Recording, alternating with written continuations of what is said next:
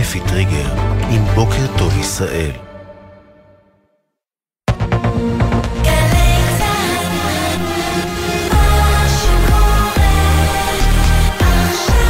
גלי צה"ל, שש בבוקר. בוקר טוב ישראל עם אפי טריגר, עורך ראשי שרון קינן. שלום לכם ובוקר טוב. לפני דקות אחדות, אזעקה באילת וסביבתה, לראשונה זה יותר מחודש, אזעקה באילת, עדיין לא דווח, לא על נפילות, לא על נפגעים ולא על נזק, מיד בבוקר טוב ישראל, כל הפרטים שיאספו כתבינו. חשד לרצח כפול הלילה בטירה, שני תושבים, בני 54 ו-23, נורו למוות לפנות בוקר כשישבו ברכב. צוות מגן דוד אדום קבע את מותם במקום. המשטרה מחפשת אחר היורה ואוספת ממצאים בזירה. אה, במקביל נמשכת חקירת אה, האירוע, החשד לרצח הלילה בבת ים, שבמהלכו נדקרה למוות תושבת העיר בת 72. בן זוגה, בן 83, נעצר בחשד למעורבות במעשה. השר בני גנץ אישר אמש כי יש התקדמות מסוימת במגעים לשחרור חטופים. יש ניסיונות בימים אלו לקדם מתווה חדש וסימנים ראשוניים שמעידים על אפשרות להתקדם. אנחנו לא נפסיק לחפש את הדרך ולא נפספס שום הזדמנות להחזיר את הבנות והבנים הביתה. עוד הוסיף גנץ בהצהרתו אמש כי ללא מתווה חטופים ישראל תפעל ברפיח גם במהלך חודש הרמדאן. גורמים במטה משפחות החטופים מאשרים כי אכן הועבר למטה מסר מגורמים בצרפת ולפיו כמה חטופים קיבלו את התרופות המיועדות להם. עם זאת, במטה המשפחות לא קיבלו הוכחה מוחשית לקבלת התרופות והודיעו אנו ממתינים להוכחה ברורה. עד שלא נקבל אותה, לא ניתן לאשר שאכן הגיעו התרופות ליעדן. המסר הצרפתי מתוסף להודעת משרד החוץ של קטאר שבה נטען כי התקבל אישור מחמאס לכך שמשלוחי תרופות החלו להגיע לחטופים המוחזקים ברצועה. היוזמה להכנסת תרופות יצאה לדרך לפני יותר מחודש בתיווך קטאר וצרפת, אך מאז לא התקבלה הוכחה משמעותית ומספקת לכך שהתרופות אכן הגיעו לידי החטופים. שוב התבטאות אה, שנויה במחלוקת של חבר הקבינט המדיני-ביטחוני, שר האוצר בצלאל סמוטריץ', אחרי ששלשום טען כי השבת החטופים אינה הנושא החשוב ביותר במלחמה, ואתמול חזר על עמדתו בריאיון לאמיר איבגי בגלי צה"ל, כעבור כמה שעות מעל דוכן הכנסת, האשים סמוטריץ' את ראש האופוזיציה, חבר הכנסת יאיר לפיד, בהימצאותם של החטופים בעזה.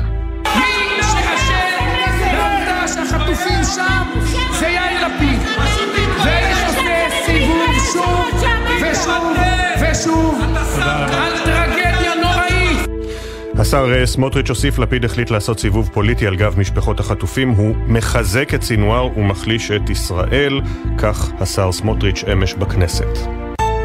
בריטניה תשקול השעיה של רישיונות ייצוא הנשק לישראל אם כוחות צה"ל ייכנסו לרפיח במבצע קרקעי, כך דיווחו אמש גורמים בממשלת בריטניה לעיתון הגרדיאן הבריטי. הגורמים הבהירו כי החלטה שכזו עוד לא התקבלה, אבל לבריטניה יש את היכולת להגיב במהירות כהגדרתם אם היועץ המשפטי של ממשלת בריטניה ימצא ראיות שישראל מפרה את החוק הבינלאומי בלחימה בעזה. סמל ראשון סימון שלומוב, בן 20 מקריית ביאליק, שנפל בתחילת השבוע ברצועה, יובא למנוחות ב-12 בצהריים בבית העלמין הצבאי בראשון לציון. סמל ראשון שלומוב היה לוחם בגדוד 202 בחטיבת הצנחנים, עלה לארץ כנער מקזחסטן במסגרת תוכנית נעל"ה ושירת כחייל בודד. קרוביו המתינו עם טקס הלווייתו עד הגעת אמו ארצה מקזחסטן. הברית פנתה לאו"ם בדרישה לקבל מידע נוסף על הטענות שלפיהן אזרחיות פלסטיניות הותקפו מינית ונאנסו בידי חיילי צה"ל. כך עדכן אתמול דובר מחלקת המדינה של ארצות הברית מתיו מילר.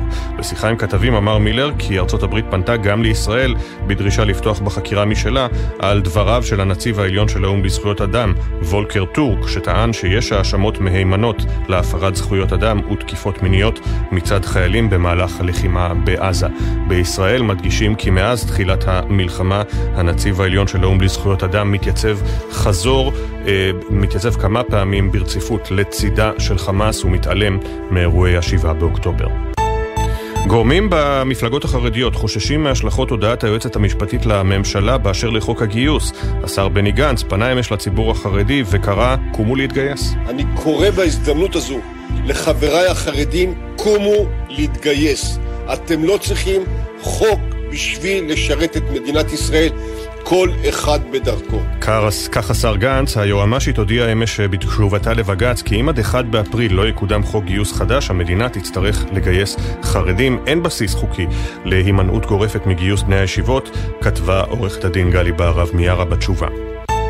בליגת האלופות בכדורגל, ברצלונה נפרדה אמש בתיקו אחת מאלופת איטליה נפולי במפגש הראשון מבין שניים בשמינית גמר ליגת האלופות. במשחק המקביל, פורטו ניצחה את ארסנל 1-0 משער ניצחון בתוספת הזמן. ומכבי חיפה עלתה לראשונה בתולדותיה לשלב שמינית הגמר בליגה האזורית, הקונפרנס לינק, אחרי שסיימה בתיקו אחת מול גנט בבלגיה וניצחה אותה במשחק הקודם. 1-0, מאמן חיפה מסיידגו מרוצה.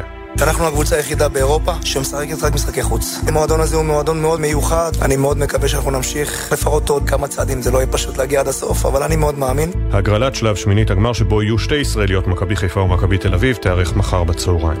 מזג האוויר בהיר עד מעונן חלקית והטמפרטורות תהיינה רגילות לעונה. בחסות ביטוח ישיר, המציע לכם לבנדל ביטוח רכב וביטוח מבנה ותכולה לבית, ותוכלו לחסוך בתשלומי הביטוח. ביטוח ישיר, איי-די-איי חברה לביטוח. בחסות סיטרואן, המציעה תנאי רכישה מותאמים אישית, עד 100% מימון מסובסד ובמחירון חדש. לנהיגת מבחן חייגו כוכבית 4989. סיטרואן, כפוף לתקנון. בחסות אייס, המציע מבצע מחמם. כי עד שיהיו כאן 30 מעלות, קבלו 30 אחוזי הנחה על מוצרי החימום שבמבצע. המבצע תקף בסניפים בלבד. אייס. בחסות אוטודיפו, המציעה מצברים לרכב עד השעה תשע בערב בסניפי הרשת, כולל התקנה חינם. כי אין סיבה לשרוף את שישי במוסך. אוטודיפו. בוקר טוב ישראל עם אפי טריגר. גלי צה"ל, בוקר טוב ישראל, יום חמישי 22 בפברואר 2024, י"ג באדר א', תשפ"ד. אנחנו פותחים עם האזעקה שנשמעה סמוך לשעה 6 בבוקר באילת וסביבתה. בינתיים אנחנו לא שומעים על נפילות, דורון קדוש כתבנו לענייני צבא וביטחון, עדכן אותנו. כן, שלום אפי, אז אנחנו מדברים על אזעקה שנשמעה ממש לפני עשר דקות בעיר אילת ובמרחבים שסביבה, כשנגיד לא ידוע לנו לא על נפילות, לא על נפגעים ולא על נזק, ויש כבר uh, תושבים באזור הזה שתיעדו מספר יירוטים במרחב uh, בשמיים, ככה שאנחנו ככל הנראה מדברים על uh, יותר ממטרה אחת, יותר מטיל אחד שיורט באזור אילת, uh, כפי שזה נראה, הטילים יורטו בהצלחה. נגיד אפי שזו הפעם הראשונה אה, זה יותר מחודש שנשמעה אזעקה בעיר אילת והפעם האחרונה שמערכת חץ הישראלית ירתה טילים מעל אה, שמי אילת הייתה לפני 20 יום בתחילת החודש הזה כשהיה טיל קרקע-קרקע ששוגר ממרחב תימן מכיוון הים האדום לעבר אילת ויורט בהצלחה. אז נסכם את הפרטים ונגיד אפי הדיווח הראשוני שמגיע אלינו הוא על יירוט של מספר טילים מעל הים האדום האזעקה שהופעלה בעיר אילת כנראה בעקבות היירוט, אבל אין נפילות, אין נזק ואין נפגעים, לפחות לא לפי מה שאנחנו מדווחים בשלב הזה. ונזכיר אפי שאנחנו כן רואים עשרות שיגורים של טילים בליסטיים, טילי קרקע-קרקע, אה, טילי אישיות, כטב"מים מכיוון החות'ים בתימן, אבל רובם הגדול אפילו לא מגיע למרחב של ישראל, ולכן אנחנו לא שומעים על זה, כי זה מיורט בידי שותפים כאלה ואחרים סמוך לאזור השיגור. הפעם זה כנראה הגיע קרוב לשטחנו. ואם זה אילת, אם זה שיגור לכיוון אילת, דורון, זה תמיד היה עד עכשיו החות'ים?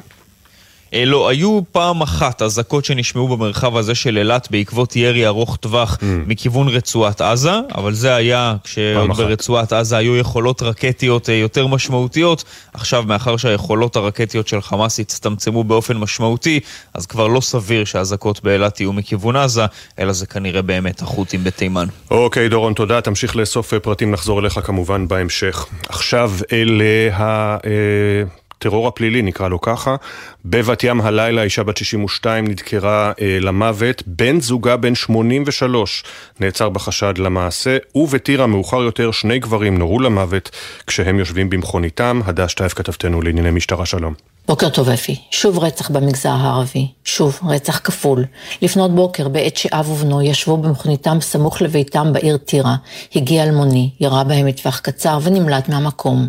צוות מד"א שהוזעק על ידי קרובי המשפחה אל הבית נאלץ לקבוע את מותם. כוחות גדולים של משטרה הגיעו אל הבית והחלו בסריקות וחיפושים אחר היורה או היורים. גם בשעה זאת נמצאים חוקרי המשטרה בבית ואוספים ראיות מהזירה. הם מתחקרים את בני המשפחה והשכנים. נסיבות הרצח אינן ברורות, שכן האב ובנו אינם מוכרים למשטרה. הרקע הוא פלילי והחקירה רק בתחילתה. תודה, הדס. נראה היה שבמשך תקופה לא קצרה המשא ומתן לעסקה נוספת לשחרור חטופים קרטע, והערוץ המדיני לא עורר הרבה תקוות. אמש, השר בני גנץ מעורר מחדש את תקוות המשפחות עם אמירה מסויגת ועמומה מאוד על התקדמות מסוימת במגעים לעסקה להשבת חטופים. ברקע אולי פסגה נוספת בפריז מחר, יום שישי. כתבנו המדיני יניר קוזין, שלום. שלום אפי, בוקר טוב. כן, אז גם בבוקר הזה אנחנו עדיין לא יכולים לבשר על איזושהי פריצת דרך, אבל אפשר לומר עקב בצד אגודל. המגעים נמשכים.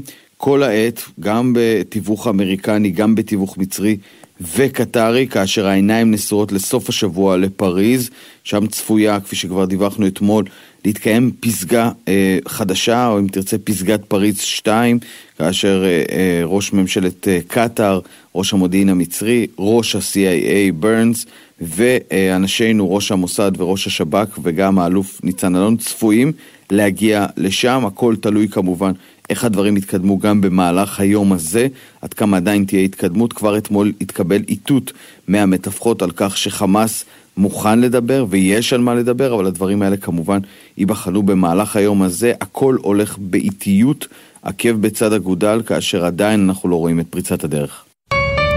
תודה יניר. אז הנה העדכון החדשותי מהדקות האחרונות, כאמור אזעקות באילת וסביבתה לפני השעה 6 בבוקר, בערך לפני רבע שעה.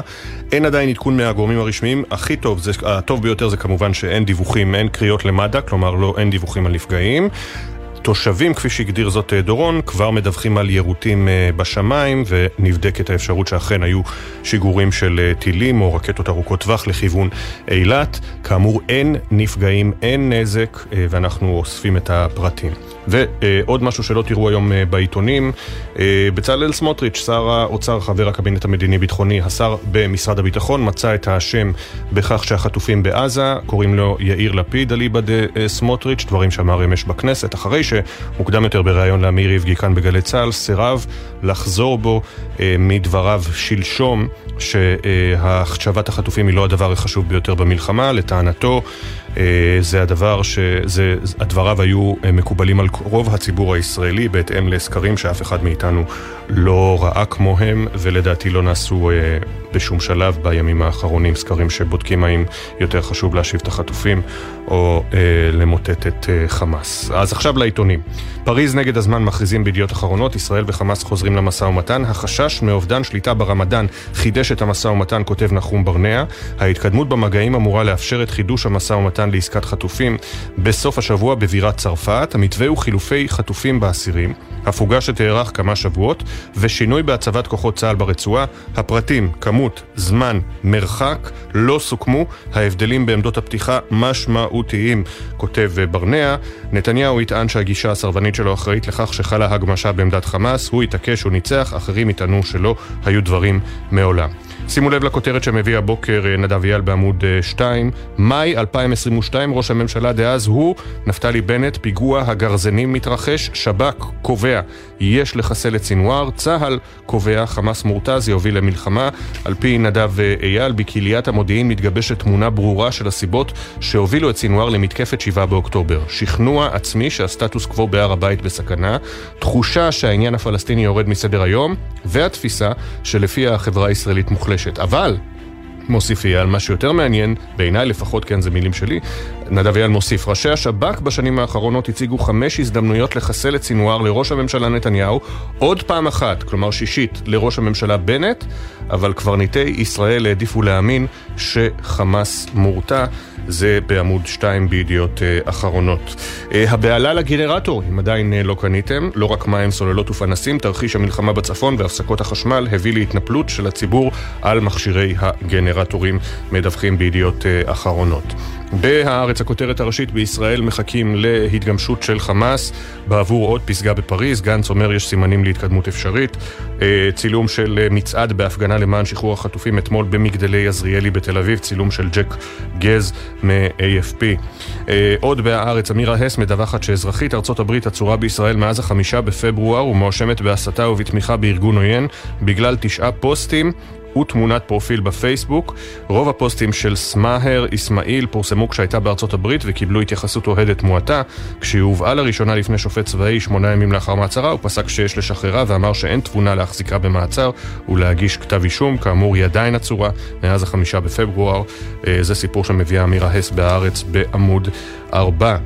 אה, ודיה חאג' יחיא מדווח שהמצוקה הכלכלית שהביאה המלחמה דוחפת עוד ערבים לידי השוק האפור, אה, וזה אה, מופיע במלואו בעמוד 7 בהארץ. אנחנו בישראל היום, כאן הכותרת הראשית, מקור ישראלי, נקודותיים, ציטוט, אופטימיות זהירה.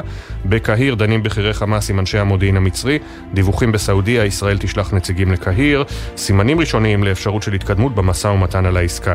מורן סטלה ינאי כותבת, זו ממש אכזריות, אל תגזלו מהחטופים את התקווה. מורן סטלה ינאי שחזרה מהשבי בעזה. ושימו לב לפרסום הראשון של ערן סוויסה בעמוד האחורי של ישראל היום, חושף חלק ממילות השיר של עדן גולן, כדי שנחליט בעצמנו אם אה, השיר שהיא תבצע באירוויזיון אה, הוא שיר פוליטי. אוקטובר של גשם, כך נקרא השיר, והוא אה, חושף אה, חלק מהמילים של השיר אה, באנגלית, עם תרגום חופשי שלו, של ערן סוויסה, נקרא את זה בהמשך. במעריב, הכותרת הראשית, סימנים ראשונים להתקדמות. אה, בסעודיה מדווחים על ריכוך בעמדות חמאס. הגזרה הצפונית, דיווחים על תקיפות ישראליות בדמשק במטרה לחסל בכירים איראנים ששהו במגדל יוקרה. הרצועה החדשה, וול סטריט ג'ורנל, מדווח שבנוסף לכביש חוצה עזה שנסלל במרכז הרצועה, בצה"ל יוצרים גם אזור חיץ סמוך לגבול, מהלך שזוכה לביקורת מצד ארצות הברית. הובא למנוחות סמל ראשון אברהם אובגן, זיכרונו לברכה, שנפל בקרבות בדרום הרצועה. והאשמה חמורה של אביגדור ליברמן כלפי ראש הממשלה, הוא אומר ליהודה שרוני, לנתניהו לא אכפת מהמדינה, ראש הממשלה מונע רק משיקולי שרידות, וגם אם היה רוצה לפרוש, הוא מנוע בגלל שיקולים משפחתיים, דברים חריפים של ליברמן נגד ראש הממשלה, הריאיון המלא מחר במעריב, במדור של יהודה שרוני. ג'רוזלם פוסט, כאן בפינה השמאלית למעלה, תמונתו של עידן שטיבי, בן ה-28 שנחטף ממסיבת המוזיקה נובה. Bring them home זה כמובן הכיתוב כמדי יום. אנחנו גם מכירים את אלי, אביו של עידן שמרבה להתראיין ולפעול במסגרת מטה החטופים. במרכז השער תמונה מהלווייתו של אברהם אובגן אתמול. המשפחה האבלה עם חיילים ומקורות אומרים Hostages may be in Rafah, IDF has found no captives in מודיעין ח'אן יונס, על פי מקורות צבאיים ליונה ג'רמי בוב, החטופים עשויים להיות ברפיח, לא נמצאו חטופים בח'אן יונס בכלל. לא נמצאו חטופים בח'אן יונס בכלל. כך בג'רוזלם פוסט. יום חמישי זה היום של הדרך של ש"ס. לשמוע בקול חכמים קוראים לקראת יום שלישי, אה, המוני ישראל יצעדו אל עבר הקלפיות ברחבי ישראל, יצייתו לכל מרנן ורבנן רבותינו, מורה ומאורי דרכנו, מועצת חכמי התורה שליטה, ויצביעו בעד נציגות תנועת ש"ס ובעד המועמדים לראשות העירייה שבכל עיר ועיר. אנחנו בהמשך... אני מבטיח שנלך, נחזור אל המילים שמביא אה, ערן אה, סוויסה בישראל היום מהשיר לאירוויזיון, וגם נביא אה, כותרות כלכליות, בינתיים המשך הסיפורים שלנו.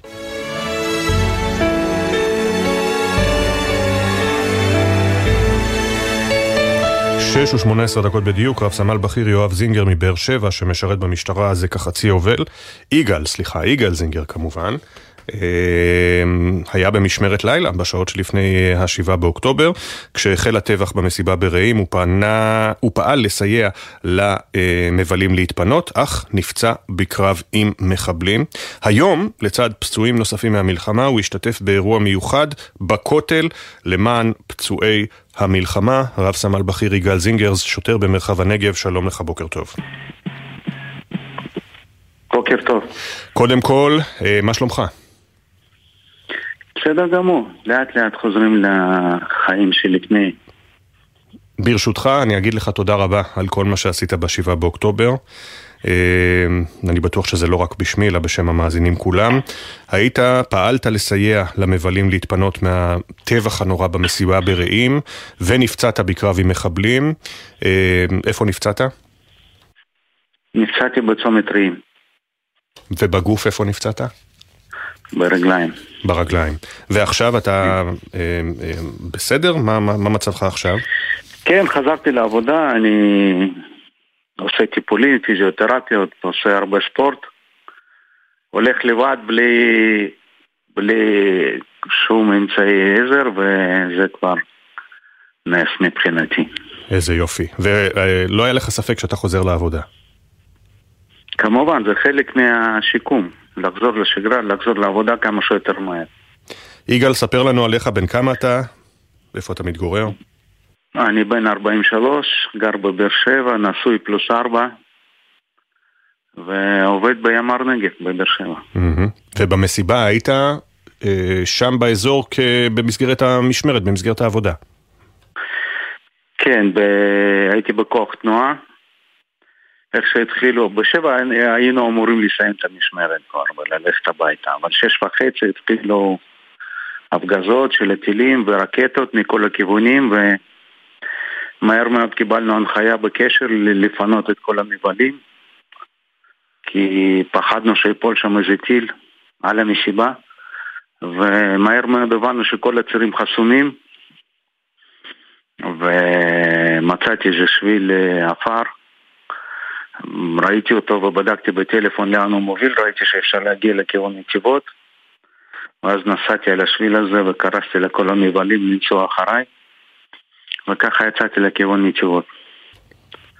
שם לקחתי נשק ארוך וחזרתי לכיוון השוטרים ואזרחים שנשארו שם במסיבה וחברתי לעוד צוות בדרך ולצערי נתקלנו במחבלים בדרך ולא לא הצלחתי להגיע חזרה למסיבה ונלחמנו מול המחבלים, שם נפצעתי בצומת רעים. כן, בצומת רעים נפצעת, ואתה אומר לצערי לא הצלחתי לחזור כי המחבלים בעצם ריתקו אתכם ונפצעת.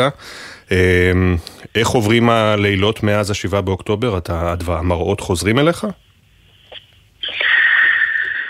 אה, זה לסירוגים, אתה יודע, יום, אה, יום אתה מרגיש יותר טוב, יום פחות טוב, אבל אה, בסדר, יש טיפולים ויש תרופות שעוזרות ולאט לאט אני חוזר לעצמי. איזה יופי.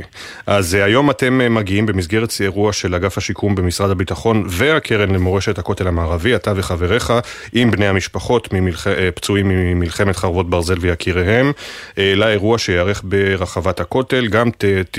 תאמרו את תפילת ברכת הגומל, ויגיעו בערך 40 נכי צה"ל והמשטרה. ספר לנו על האירוע.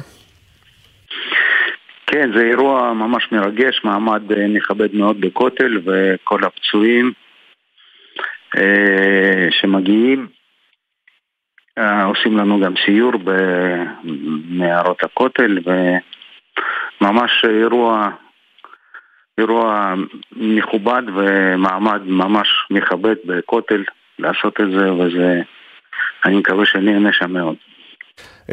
תגיד, מה שלום המשפחה? תראה, חלק מהשיקום זה המשפחה וכמובן אשתי מילה מאוד תומכת בי ועוזרת לי מאוד וגם ילדים. אה, התמיכה של המשפחה זה מאוד עוזר לשיקום. והיא תמכה בהחלטה שלך לחזור לעבוד? בוודאי. איזה יופי. מה חשוב לך שנדע על אה, גבורתכם, גבורתם של אנשי כוחות הביטחון ב-7 באוקטובר? השוטרים, החיילים, הלוחמים, כל מי שהגיעו עצמאית או מי שהיה במשמרת. חשוב לי לציין שהיו הרבה שוטרים וחיילים ואנשי אנשי כיתות כוננות וכל מי שהיה לו נשק וכל מי שהיה לו איזושהי הסמכה, הם אנשים פשוט יצאו הגנו על המדינה בגופם ובנפשם, והרבה שוטרים והרבה אנשי כוחות הביטחון חירבו את נפשם שם על הגנת מולדת, וזה באמת גיבורים האמיתיים אלה שנשארו שם בקרב.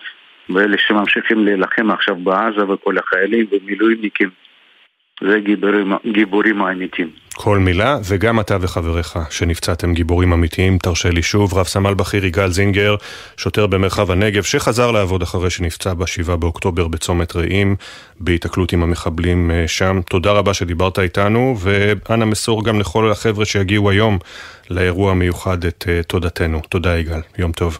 תודה רבה, יום טוב. חוזרים לחדשות אה, ודורון קדוש עם עדכון על האזעקה באילת לפני כחצי שעה. דורון. אפי, אז אה, כפי שזה נראה, מערכת חץ, מערכת ההגנה האווירית ליירוט אה, טילים אה, לטווחים רחוקים, ירתה בהצלחה טיל אחד ששוגר מכיוון תימן, מכיוון הים האדום לעבר שטח ישראל. אנחנו עדיין לא יודעים להגיד מעל איפה בדיוק בוצע השיגור הזה, אבל כנראה זה היה מספיק קרוב לשטח ישראל, ומהסיבה הזו הופעלה האזעקה בעיר אילת ובסביבותיה. אבל נגיד, הטיל יורט בהצלחה, אין נפילות, אין נזק, אין נפגעים. התושבים באילת וגם כמובן המפונים הרבים שנמצאים שם יכולים לחזור לשגרה. תודה דורון. 6.25 נעבור בקצרה על הכותרות הכלכליות ואז נחזור אל אה, השיר שלנו לאירוויזיון כי אני יודע שזה מטריד הרבה מאוד ממאזינינו. אה, בלעדי בכותרת הראשית של כלכליסט, בלחץ ה-OECD משרד האוצר מקדם את ביטול חוק מילצ'ן, זה גם הופיע אתמול באתר וביישומון. שלמה טייטלבאום עם הפרטים בעמודים 2-3. עוד ידיעה של אדריאן פילוט, אה, אחרי מודי'ס החשב הכללי טס ללונדון להיפגש עם משקיעים וחברות דירוג, כנראה כדי לשכנע את פיץ' שלא להוריד את הדירוג שלנו. בשער של מוסף כלכליסט שזה בעצם עמוד 44. סופי שולמן מראיינת את היזמת הסדרתית מיכל צור, שמקימה סטארט-אפ שלישי, חוברת שוב לבנט, אבל פרויקט חייה הוא שיקום ישראל. ציטוט, חשבתי שרוב האנשים טובים הם לא. הייתי תמימה, חשבתי שרוב האנשים טובים הם לא. סוף ציטוט. בגלוב, זו הכותרת הראשית, התוכנית שתשנה את החישוב של היטל ההשבחה והפיצויים לטובת בעלי הדירות, מדווח יובל ניסני. משרד הפנים מקדם תיקון לחוק התכנון שמטרתו לשים סוף לחוסר הוודאות בחבות היטל ההשבחה ובתביעות פיצויים על ירידת שווי של נכסים. לפי החוק המוצע, החישוב יהיה אחיד וייעשה במועד קבוע, מה שצפוי להפחית מיליארדי שקלים מהכנסות הרשויות המקומיות, לפחות בטווח הקרוב. הפרסום המלא בעמוד 2. במדור המשרוקית בוחנים פוסט ברשת X, טוויטר של יאיר לפיד. ראש האופוזיציה כתב 6 מיליארד שקל מהתוכנית הזו מגויסים למילואים לא מתוקצבים בתקציב שהוגש לכנסת. קביעת המשרוקית, הדברים של לפיד לא נכונים.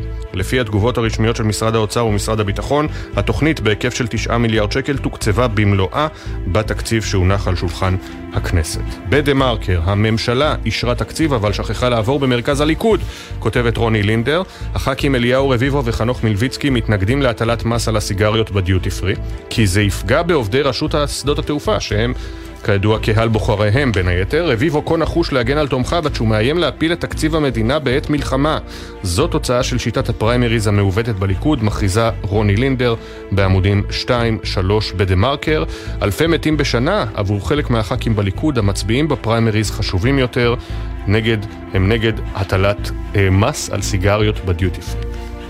בממון של ידיעות אחרונות, אה, תוכנית להשקעות ענק בשנתיים הקרובות, מדווח גד ליאור, 40 מיליארד שקל יושקעו במשק האנרגיה והמים. אה, נקווה מאוד שזה גם יצא לפועל. והנה אנחנו מגיעים אל העיתון אה, ישראל היום, שם בשער האחורי ערן סוויסה מפרסם ממילות השיר של עדן גולן, גשם השבעה באוקטובר, וקורא לנו האם, להחליט האם ה... המילים הללו פוליטיות. ככה, באנגלית, evening, everything is black and white, who is the fool, who told you boys don't cry, hours and hours and flowers, life is not a game for the cowards, while time goes by, every day I'm losing my mind, holding on. טוב, זה לא זלדה ולא ביאליק, אבל הנה התרגום החופשי אה, שמצורף כאן בישראל היום. ערב, הכל שחור ולבן, מי הטיפש שאמר לך, לך, שבנים אינם בוכים, שעות על שעות ופרחים, החיים הם לא משחק לפחדנים, בינתיים הזמן עובר, כל יום אני משתגעת בניסיון להחזיק מעמד, לעולם לא, אני עדיין אוקטובר של גשם. אה, אתם זיהיתם פה משהו פוליטי, אני לא, אבל נחכה לפסיקת אה, מארגני האירוויזיון. לפני שנצא להודעות, אנחנו עם עדכון, אתם יודעים שאנחנו אוהבים פה בעלי חיים מאוד במערכת בוקר טוב ישראל, אז נספר לכם, אה, זוכרים את הכלב קומנדר של הנשיא ביידן, שנשך כמה וכמים, כמה וכמה פעמים אנשי שירות אה, חשאי, אז אחרי שהוא עבר לבית, למעון הפרטי של הנשיא בדלאוור, עכשיו על פי הניו יורק פוסט, הנשיא ביידן החליט פשוט למסור את הכלב, לא לדאוג, הוא לא העביר אותו לבית מחסה, הוא מסר אותו קרובי משפחה, אה, כיוון שקומנדר כנראה עדיין אה, עשה בעיות גם לסוכני השירות החשאי, ששומרים על מעונו הפרטי בדלאוור. יוצאים להפסקה של פחות מדקה ומיד חוזרים.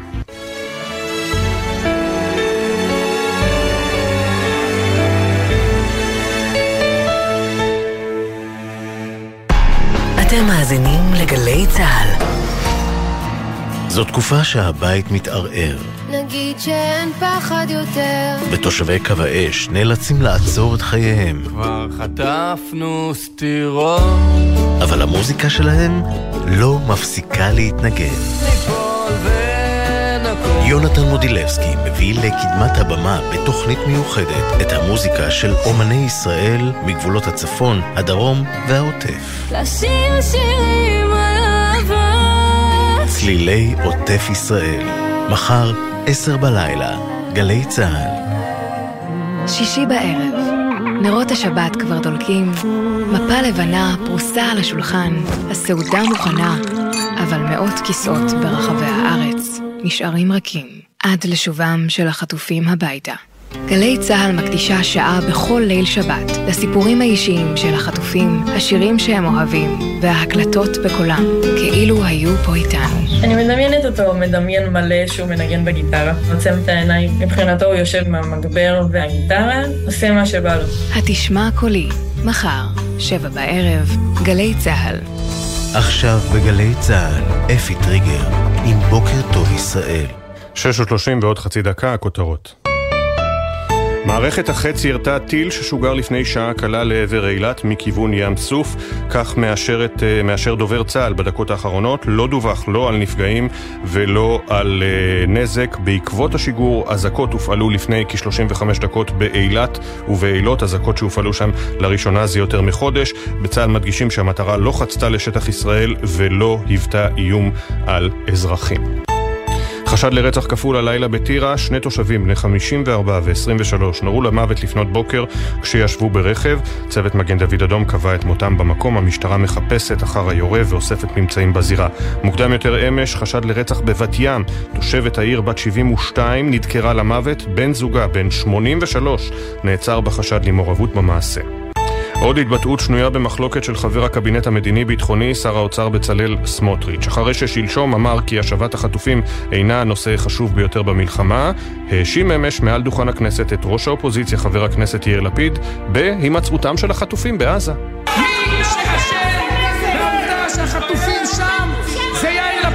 יאיר לפיד הוא האיש כרגע שפוגע בצורה הקשה ביותר בסיכוי להחזיר את החטופים. כך אה, השר סמוטריץ' מעל בימת הכנסת עוד האשים, לפיד החליט לעשות סיבוב פוליטי על גב משפחות החטופים, הוא מחזק את סינואר ומחליש את ישראל. כך השר סמוטריץ' אמש בכנסת. עדכוני תנועה לנהגים מגלגלצ, כביש 6 דרום העמוס לסירוגין ממנהרות נילי עד מחלף אייל, בכביש 65 יש עומס תנועה מצומת מי עמי לכיוון מחלף עירון, כביש תל אביב אשדוד עמוס מכיוון חולות עד מחלף יבנה. מזג האוויר יהיה בהיר עד מעונן חלקית והטמפרטורות תהיינה רגילות לעונה. אחרי הביקורת שמתח בית הדין של מפלגת העבודה על יושבת ראש המפלגה מרב מיכאלי, עולים שם מדרגה ומורים, בית הדין מורה למזכ"ל העבודה, להתחיל בהליכים להדחת מרב מיכאלי מהמפלגה, היושבת ראש מהמפלגה. כתב התחום הפוליטי שחר גליק, אתה עם ההתפתחות בפרשה שעליה דיווחת לראשונה בשבוע שעבר. בוקר טוב אפי, כן זה היה מהיר, בית הדין של מפלגת העבודה מורה למזכ"ל להתחיל בהליך הדחה למרב מיכאלי מחברות במפלגה.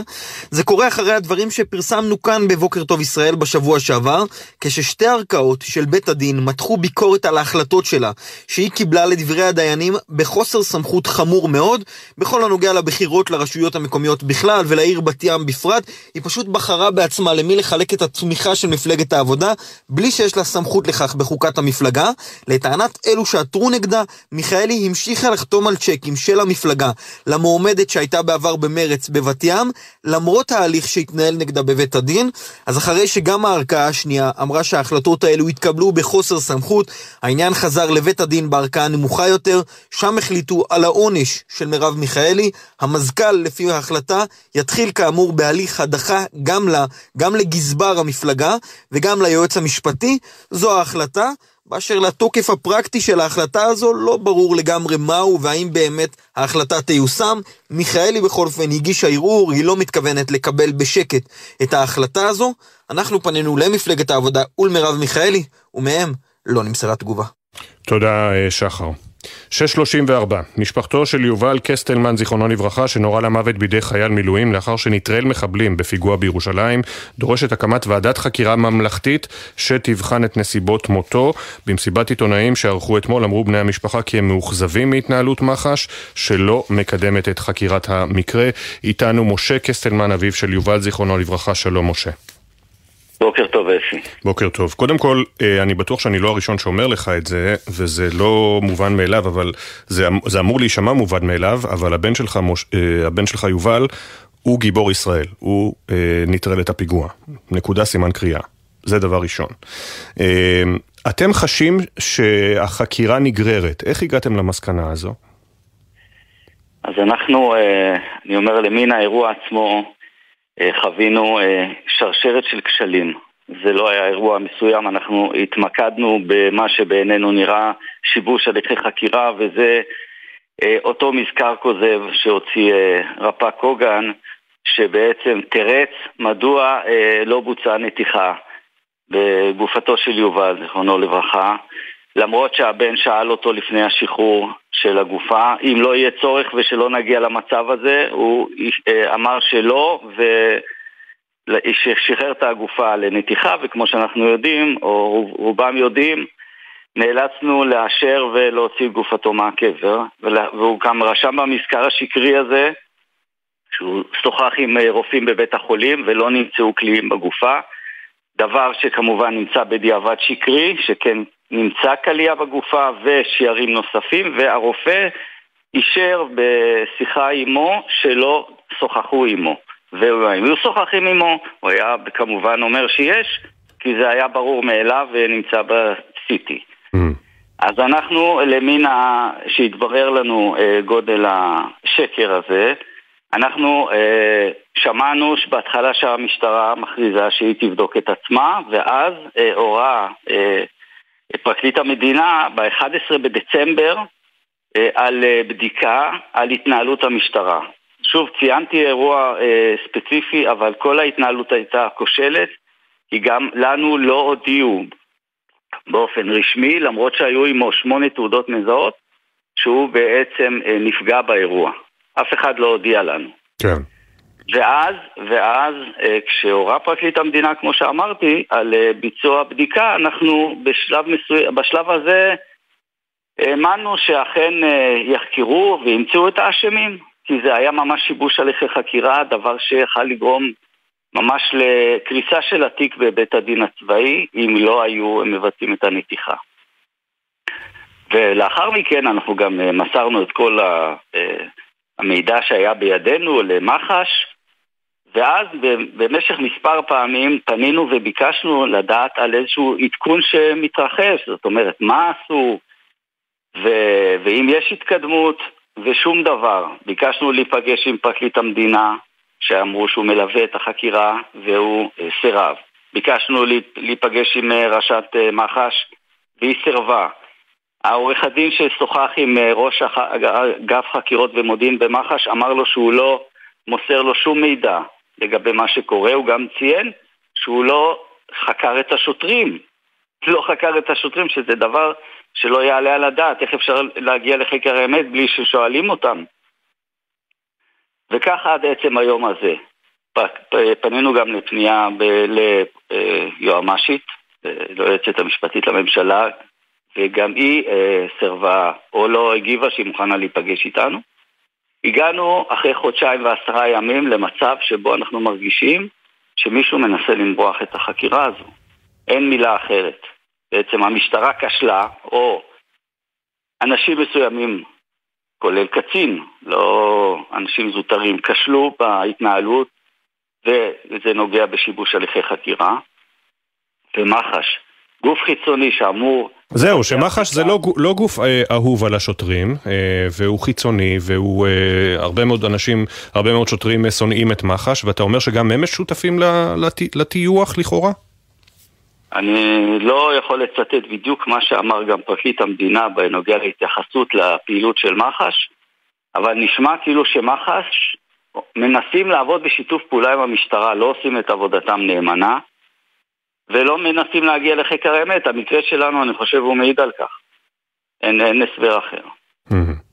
אני, אני אומר יותר מזה, אתמול אחרי ה, ה, אותה מסיבת עיתונאים קראתי את תגובת מח"ש והפרקליטות שהם עומדים בקשר עם המשפחה, זה דבר לא נכון.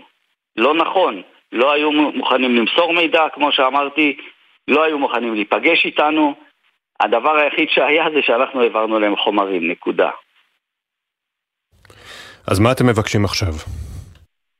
אז אנחנו אומרים, או שפרקליט המדינה מורה על חקירה פלילית, ובזה שחוקרים את השוטרים המעורבים, מגיעים לחקר האמת, מוצאים את האשמים וממצים איתם את הדין. אנחנו, כמו שאמרתי, צריכים משטרה חזקה, ויש רק משטרה אחת. או שאם זה לא קורה, אז גוף אחר חיצוני מעל, אולי אה, אה, ועדה ממלכתית בראשות אה, שופט, שיכול לגבות עדות מכולם להגיע לחקר האמת, גורם בלתי תלוי לחלוטין. עברו יותר מחודשיים מאז הטרגדיה הנוראית הזאת, כאשר שוב, אני אזכיר את הנסיבות, כי זה בלתי נתפס, יובל בנך, זיכרונו לברכה, הגיע לזירת הפיגוע, נטרל את המחבלים שרצחו את אה, הרב אלימלך וסרמן וחנה איפרגן וליביה דיקמן, זיכרונם לברכה. אה, הגיע לוחם המילואים. אה, שסבר בטעות שיובל הוא אחד המחבלים. יובל, על פי כל עדויות הראייה, פשט את הז'קט כדי להראות שהוא לא חמוש, הרים את האקדח, הזיז אותו הצידה, הציג את תעודת הזהות שלו וצעק, אני ישראלי, אל תראו. למרות כל זאת הוא אה, נורה למוות על ידי לוחם המילואים, שחזר אגב מרצועת אה, עזה. ומה אה, עובר על המשפחה מאז, משה? אנחנו אה, כועסים מאוד כמובן על מה שרואים בסרטון. זה לא מדובר על איזושהי טעות בזיהוי כתוצאה מירידות צדדי, מדובר על זה שכבר, אה, כמו שתיארת, יובל התרחק מהרכב על מנת שלא יזוהה, עשה את כל הצעדים הנדרשים, ציינו שהוא היה בעל עבר ביטחוני, הוא היה במג"ב, היה במשטרת אה, הסיור, במשטרת ישראל בסיור בחיפה, ארבע שנים. הוא עשה את כל הפעולות הנדרשות. לגבי הצעקה, אני, לא, אני רוצה לדייק, אולי הוא לא יכל לצעוק כבר, אבל, אבל uh, הוא עשה את כל הדברים הנדרשים האחרים. עכשיו, הוא גם לא היווה סכנה. זה היה פעולה, זה אותו חייל שירה בו, זה היה פעולה שנעשתה בניגוד לכל ההוראות. הוא לא היווה סכנה, המפכ"ל אמר את זה, הרמטכ"ל אמר שלא יורים במי שמרים ידיים, ולכן אנחנו קוראים לזה וידוי הריגה. אבל אנחנו כן מאמינים בעבודה של פרקליטות אה, הצבאית ושל מצ"ח, שחקרו כמו שצריך, למרות שבהתחלה אין מילה אחרת, הכניסו להם מקלות בגלגלים עם ההתנהלות של המשטרה בהתחלה. החומרים שנמסרו, כולל האותו מזכר, הם היו שקרים והם יכלו לגרום נזק, אבל המצ"ח עשו את כל הפעולות מאותו רגע בעצמם, ואנחנו מאמינים שהם יגיעו לחקר האמת וימוצא האשם עם אותו חייל יורה.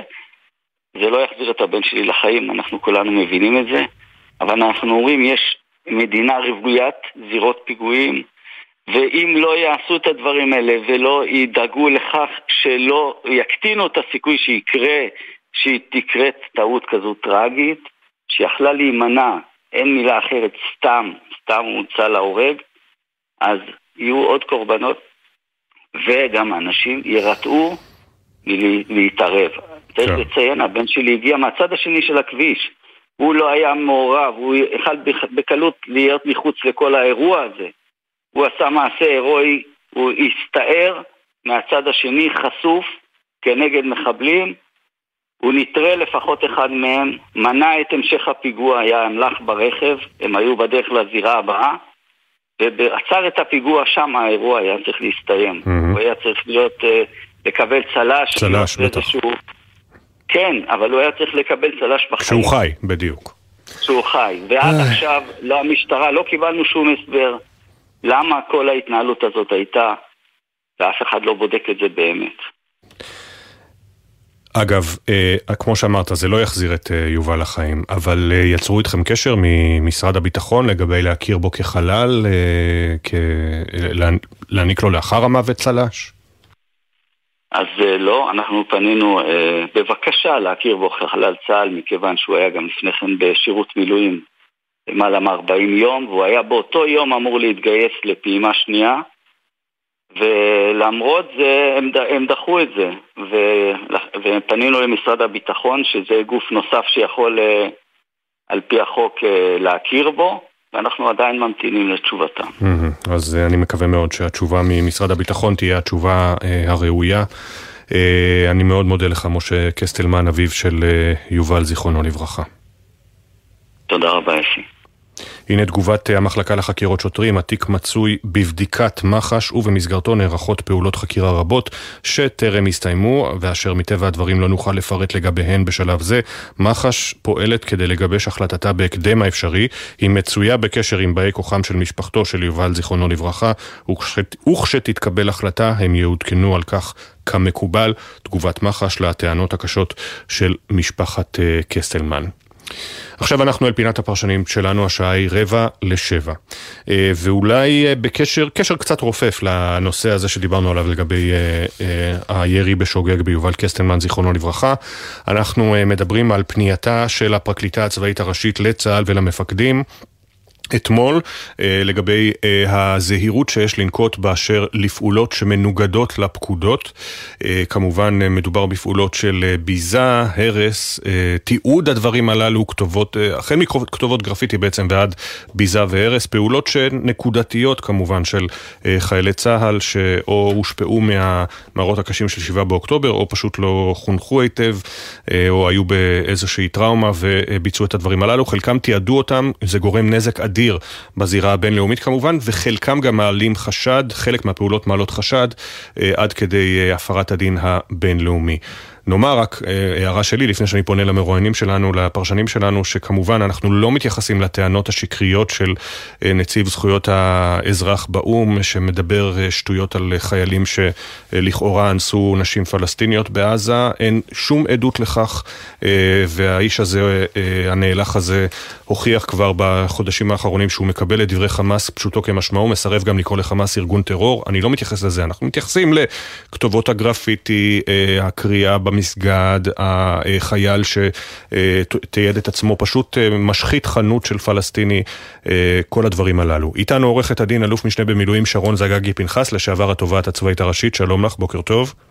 בוקר טוב. וישראל סורק, מרצה לפילוסופיה ומנהל תוכניות במרכז מנדל למנהיגות, שלום לך, בוקר טוב. שלום, בוקר טוב. עורכת הדין אה, אלוף משנה במילואים שרון זגגי פנחס, קודם כל דעתך המקצועית, הפנייה של הפצ"רית אה, מחויבת המציאות?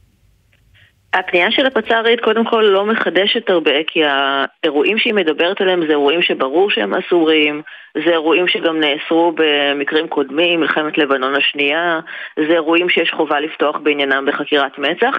זה, אני חייבת להגיד, זה אירועים שהם לא אירועים מבצעיים, זה אירועים שהם לא קורים תוך כדי לחימה, אלא אירועים צדדיים לא נורמטיביים שברור שהם אסורים. והדבר השני הוא שאנחנו בעצם נמצאים כרגע בהליך משפטי מול בית, בית הדין הבינלאומי בהאג, שנתן צווי ביניים שאחד מהם זה שמדינת ישראל צריכה להעביר דוחות על מה שקורה בלחימה, והצעד הזה של הפרקליטה הצבאית הראשית הוא גם מאפשר להראות עשייה שנעשית בהיבט הזה, וגם בעצם מאפשר להגן על ישראל ועל חיילי ישראל והמפקדים מפני העמדה לדין בבית הדין הפלילי הפרטני. שנמצא גם הוא בהאג, אז בעצם יש בו הרבה מאוד חשיבות כי הוא מלמד שהצבא מאוד מקפיד לשמור על חוט שדרה מוסרי ושהמעשים האלה ברור שהם אסורים ומי שעושה אותם הוא גם עשוי לעמוד לדין. ואמר גם הרמטכ"ל, נדמה לי הדברים שלו שודרו שלשום בכל ערוצי התקשורת והופצו באמצעות דובר צה"ל באופן רשמי, אנחנו לא מבצעים פעולות נקם, אנחנו לא רוקדים על הדם כמו האויבים שלנו, אנחנו באים לבצע משימה מבצעית. כל מה שקשור למשימה המבצעית מקצועית הוא מוצדק, אבל אל תיתנו לרגשות האישיים לפעמים שמבעבעים בכם אה, להשפיע על פעולותיכם.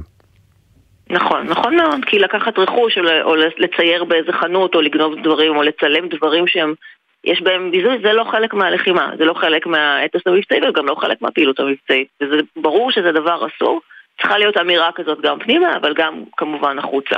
כמובן.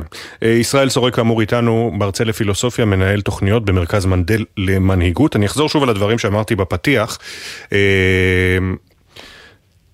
כשנמצאים בשדה לחימה, ואני לא יכול להעיד על זה כמובן כג'ובניק, אה, חייל לשעבר בגלי צה"ל, אבל מן הסתם אחרי הדבר הנורא הזה ב-7 באוקטובר, הדם של כולנו רותח. והרבה מאוד חיילים, אה, בוודאי לוחמים, אני לא שופט אותם ואני לא בא, בא בטענות, מרגישים ש, שאולי זה מלחמה אחרת, מלחמה שונה. האם היית אומר ש...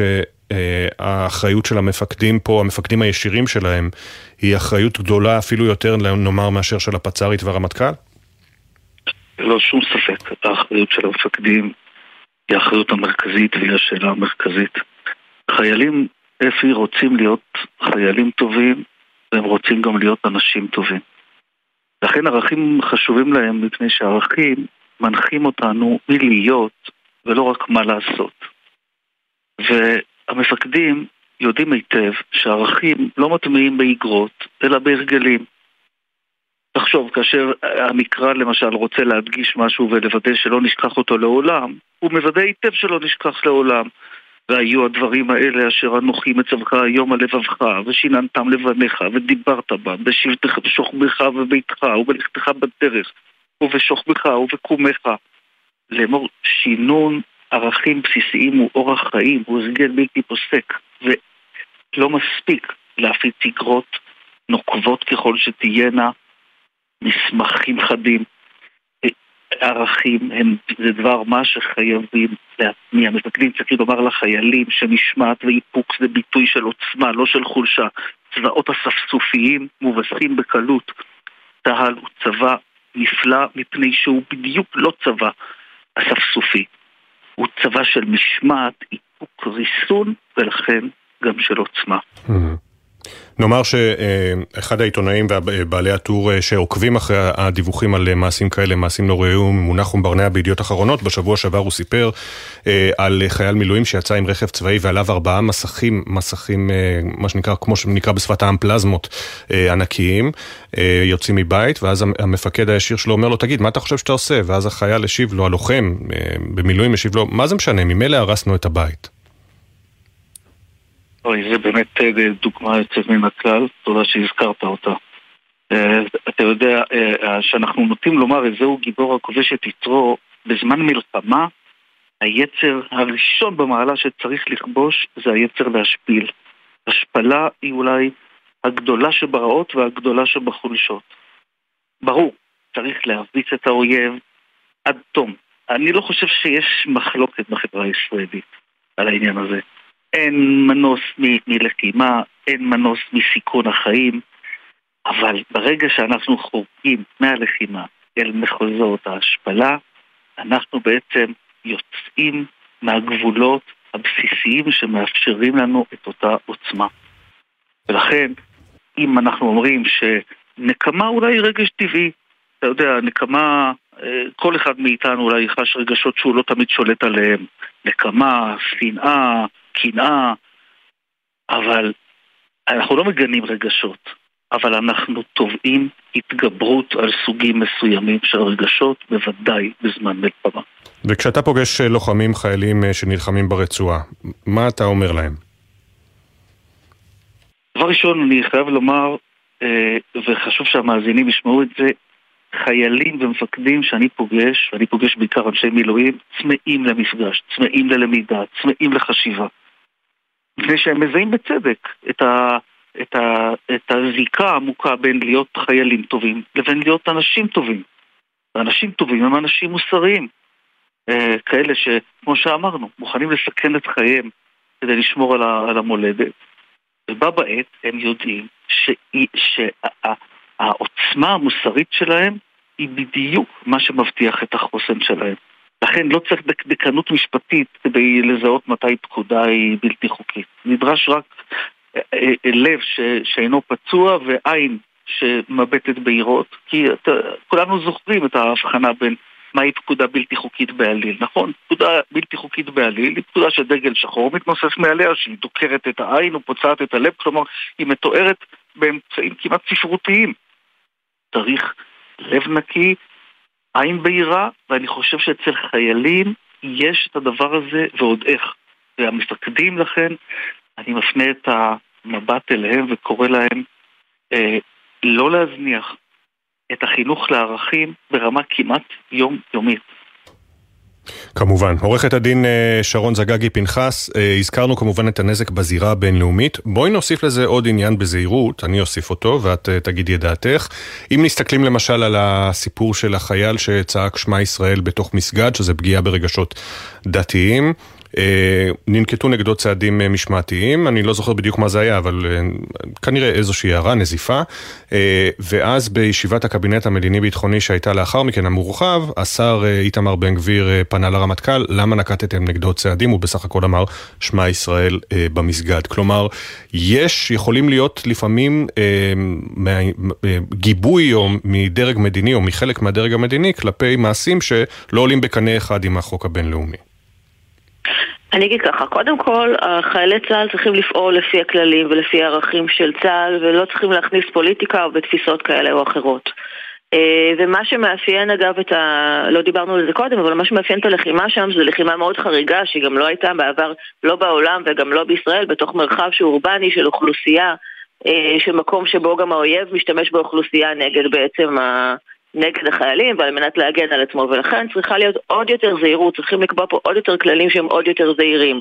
האמירות הפוליטיות הן שימשו ככלי ניגוח בבית המשפט הבינלאומי בהאג, ולכן בסופו של דבר אה, גם קריאות לדברים האלה יכולות לייצר בעיה שהיא בעיה משפטית אה, אה, ומבחינת הלגיטימציה של מדינת ישראל.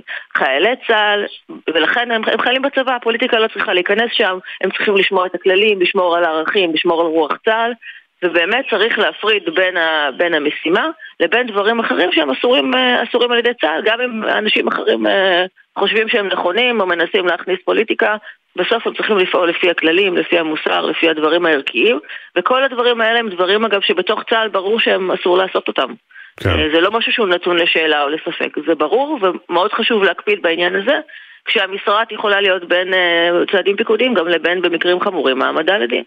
אה, ואני לפני סיום אני רוצה לשאול אותך כמובן את הטענה אה, שבוודאי נשמעה גם לדעתי עוד כשהיית בתפקידך גם אה, מה אתם רוצים המשפטנים שיושבים במשרד הממוזג? אתם לא יודעים מה זה מלחמה אתם לא יודעים מה זה מבצע צבאי. איך יכול להיות שהלוחם יפחד יותר מהפצ"ר מאשר מסינואר כמו אותה סיסמת בחירות אווילית. כן, זה, זה, אני זוכרת את כל הסיסמאות הבאמת המגוחכות והלא נכונות ואני גם חייבת להגיד שפרקליטות הצבאית עשתה איזשהו שינוי תפיסה, וואי, לפני כבר, אני חושבת 20 שנה, אה, שבעצם הקצינים שלה עוברים הרבה מאוד השתלמויות ונמצאים בתוך הדיונים ובתוך הצבא, וזה כבר לא הסיפור של תחת ניאונים שהיו מדברים אז. בסוף אבל זה כללים שהם כללים בסיסיים, הפרקליטות לא נכנסת לתוך הלחימה ולא מנחה אותם מה הם צריכים לעשות שקורה עניין כזה או אחר בפעילות מבצעית. Mm-hmm. ההנחיה פה היא הנחיה מוסרית ערכית מאוד ברורה, ובאמת האמירות האלה הן מיותרות, מיותרות, כי בסוף הזה שהפרקליטות פועלת בצורה ברורה ומעבירה מסרים ברורים, היא והרמטכ"ל, זה אחד הדברים שמגינים על מדינת ישראל ועל החיילים שלה בזירה הבינלאומית, אין מה לעשות. אין מה לעשות. תודה רבה לשניכם, עורכת הדין אלוף משנה במילואים שרון זגגי פנחס וישראל סורק, מרצה לפילוסופיה, מנהל תוכניות במרכז מנדל למנהיגות, ואני שוב אומר את הערת ה disclaimer. אזהרה, אה, אין בפינה הזו משום חלילה הטלת דופי בכל לוחמינו האמיצים שבאמת עושים, מחרפים נפשם אה, ועושים לילות כימים כדי להגן עלינו כאן אה, בישראל, אלא בפינת פרשנים בעקבות האיגרת החשובה של הפרקליטה הצבאית הראשית אתמול, והרצון להאיר גם פינות אפלות קטנות מאוד שאינן מעידות על כל. חלילה על כל לוחמינו האמיצים והחשובים. ותודה רבה לכם שוב. אנחנו יוצאים להפסקה של פחות משתי דקות ואחרי השעה השנייה של בוקר טוב ישראל, נדבר עם שר העלייה והקליטה אופיר סופר בעקבות הדברים של השר סמוטריץ', וגם נשמע לקראת פסגת פריז מה קורה.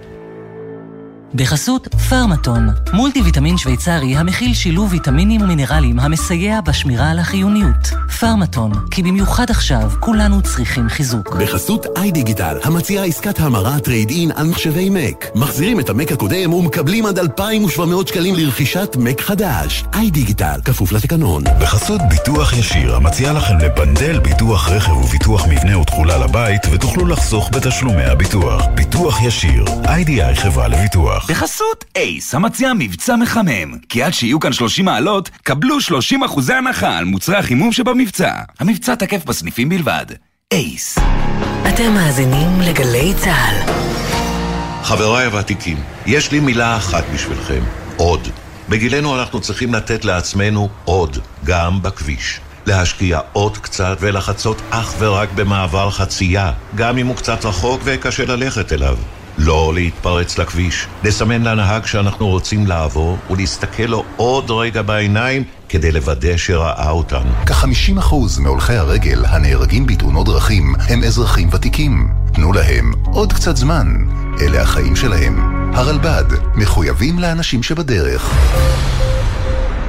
יש אישה אלכס לובנוב, בתשע בבוקר הקשר איתו ניתק, ואשתו מיכל, אימא של תום בן השנתיים, הייתה אז בחודש הרביעי להריונה. ארבעה חודשים אחרי מיכל כבר לקראת סוף ההיריון, ואלכס עדיין חטוף בעזה. הוא יודע שמחכה לו עוד בן, אני יודעת שהוא נאחז במחשבה הזאת מאוד. ותום? יש לו הרבה פעמים התקפים שהוא מתחיל להגיד הרבה פעמים אבא, אבא, אבא. הוא מבטא את עצמו בזה שהוא מתחיל לחפש אותו. אנחנו בעצם הולכים, מסתכלים על תמונה, נותנים נשיקות, ואז הוא נרגע עד הפעם הבאה שהוא שואל עליו. גלי צה"ל, פה איתכם, בכל מקום, בכל זמן.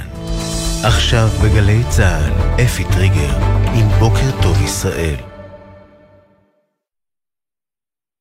שבע בגלי צה"ל. אזעקות באילת לאחר יותר מחודש טיל שוגר מים סוף ויורת הבוקר בעיר לפני שחדר לשטח ישראל, מיד נהיה עם כל העדכונים.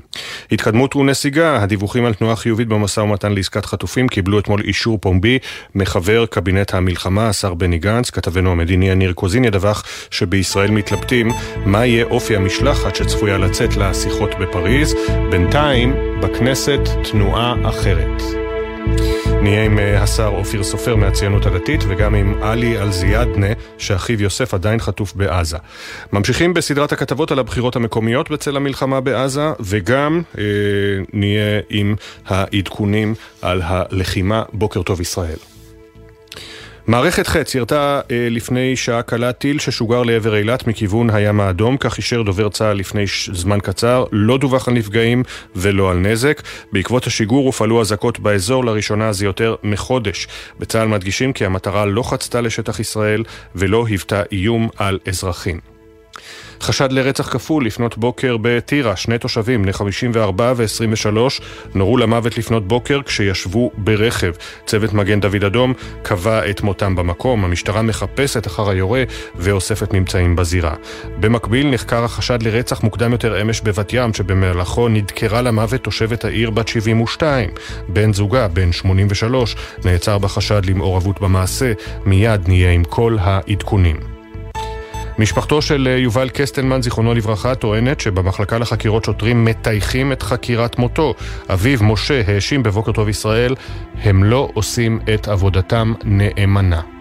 נשמע כאילו שמח"ש מנסים לעבוד בשיתוף פעולה עם המשטרה, לא עושים את עבודתם נאמנה. קראתי את תגובת מח"ש והפרקליטות שהם עומדים בקשר עם המשפחה, זה דבר לא נכון. לא היו מוכנים להיפגש איתנו. ממח"ש נמסר בתגובה, התיק מצוי בבדיקה ונערכות פעולות חקירה רבות שטרם הסתיימו. מח"ש מצויה בקשר עם באי כוחם של משפחתו של יובל זיכרונו לברכה, וכשתתקבל החלטה הם יעודכנו על כך כמקובל, תגובת מח"ש. בריטניה תשקול להשעות רישיונות ייצוא נשק לישראל אם כוחות צה"ל ייכנסו קרקעית לרפיח, כך דיווחו אמש גורמים בממשלת בריטניה לגרדיאן הבריטי. הגורמים הבהירו לעיתון כי החלטה שכזו עוד לא התקבלה, אבל לבריטניה יש את היכולת להגיב במהירות כהגדרתם אם היועץ המשפטי של ממשלת בריטניה יאתר ראיות שישראל מפרה את החוק הבינלאומי בלחימה בעזה. סמל ראשון סימון שלומוב, בן 20 מקריית ביאליק, שנפל בתחילת השבוע ברצועה, יובא למנוחות ב-12 בצהריים בבית העלמין הצבאי בראשון לציון. סמל ראשון שלומוב היה לוחם בגדוד 202 בחטיבת הצנחנים, עלה לארץ כנער מקזחסטן במסגרת תוכנית נעלה, ושירת כחייל בודד. קרוביו המתינו עם טקס הלווייתו עד להגעת אמו ארצה מקזחסטן. בממשלה חוששים מהמשבר הפוליטי הצפוי בעקבות הודעת היועצת המשפטית לממשלה לבג"ץ בנוגע לחוק הגיוס. על פי גורם חרדי בכיר, רבנים רבים לא מוכנים לקבל גם את המתווה המרוכך שגיבשו השרים גנץ ואייזנקוט, וזה עלול להוביל לפירוק הממשלה אם לא יימצא פתרון משפטי לדחייה נוספת. כך ידווח כתבנו הפוליטי יובל שגב בהמשך בוקר טוב ישראל. כזכור, היועמ"שית הודיעה אתמול בתגובתה לבג"ץ, שאם עד 1 באפריל לא יקודם חוק גיוס חדש, המדינה תצטרך לגייס חרדים. חרדים. אין בסיס חוקי להימנעות גורפת מגיוס בני הישיבות, כך גלי בהרב מיארה. ברצלונה נפרדה אמש בתיקו אחת מאלופת איטליה נפולי במפגש הראשון מבין שניים בשמינית גמר ליגת האלופות. עוד בשלב הזה פורטו ניצחה 1-0 את ארסנל משער ניצחון בתוספת הזמן. ובקונפרנס ליג, הליגה האזורית, מכבי חיפה עלתה לראשונה בתולדותיה לשלב שמינית הגמר, לאחר שסיימה בתיקו אחת מול גנט בבלגיה, ובסיכום שני המשחקים גברה עליה 2-1. הגרלת השלב הבא בליגה האזורית, שבו השתתפו שתי קבוצות ישראליות, מכבי חיפה ומכבי תל אביב, תיארך מחר בצהריים. עכשיו העדכונים מגלגלצ. בחסות ביטוח ישיר, המציע לכם לבנדל ביטוח רכב וביטוח מבנה ותכולה לבית, ותוכלו לחסוך בתשלומי הביטוח. ביטוח ישיר, איי-די-איי חברה לביטוח. כביש 6 דרום העמוס מבאקה עד מחלף אייל, כביש החוף דרום העמוס מאור עקיבא עד קיסריה וממחלף חבצלת עד מחלף פולג. בכביש 65 יש עומס תנועה מצומת מי עמי לכיוון מחלף עירון. מזג האוויר, בהיר עד מעונן חלקית, והטמפרטורות תהיינה רגילות לעונה. בוקר טוב ישראל עם אפי טריגר.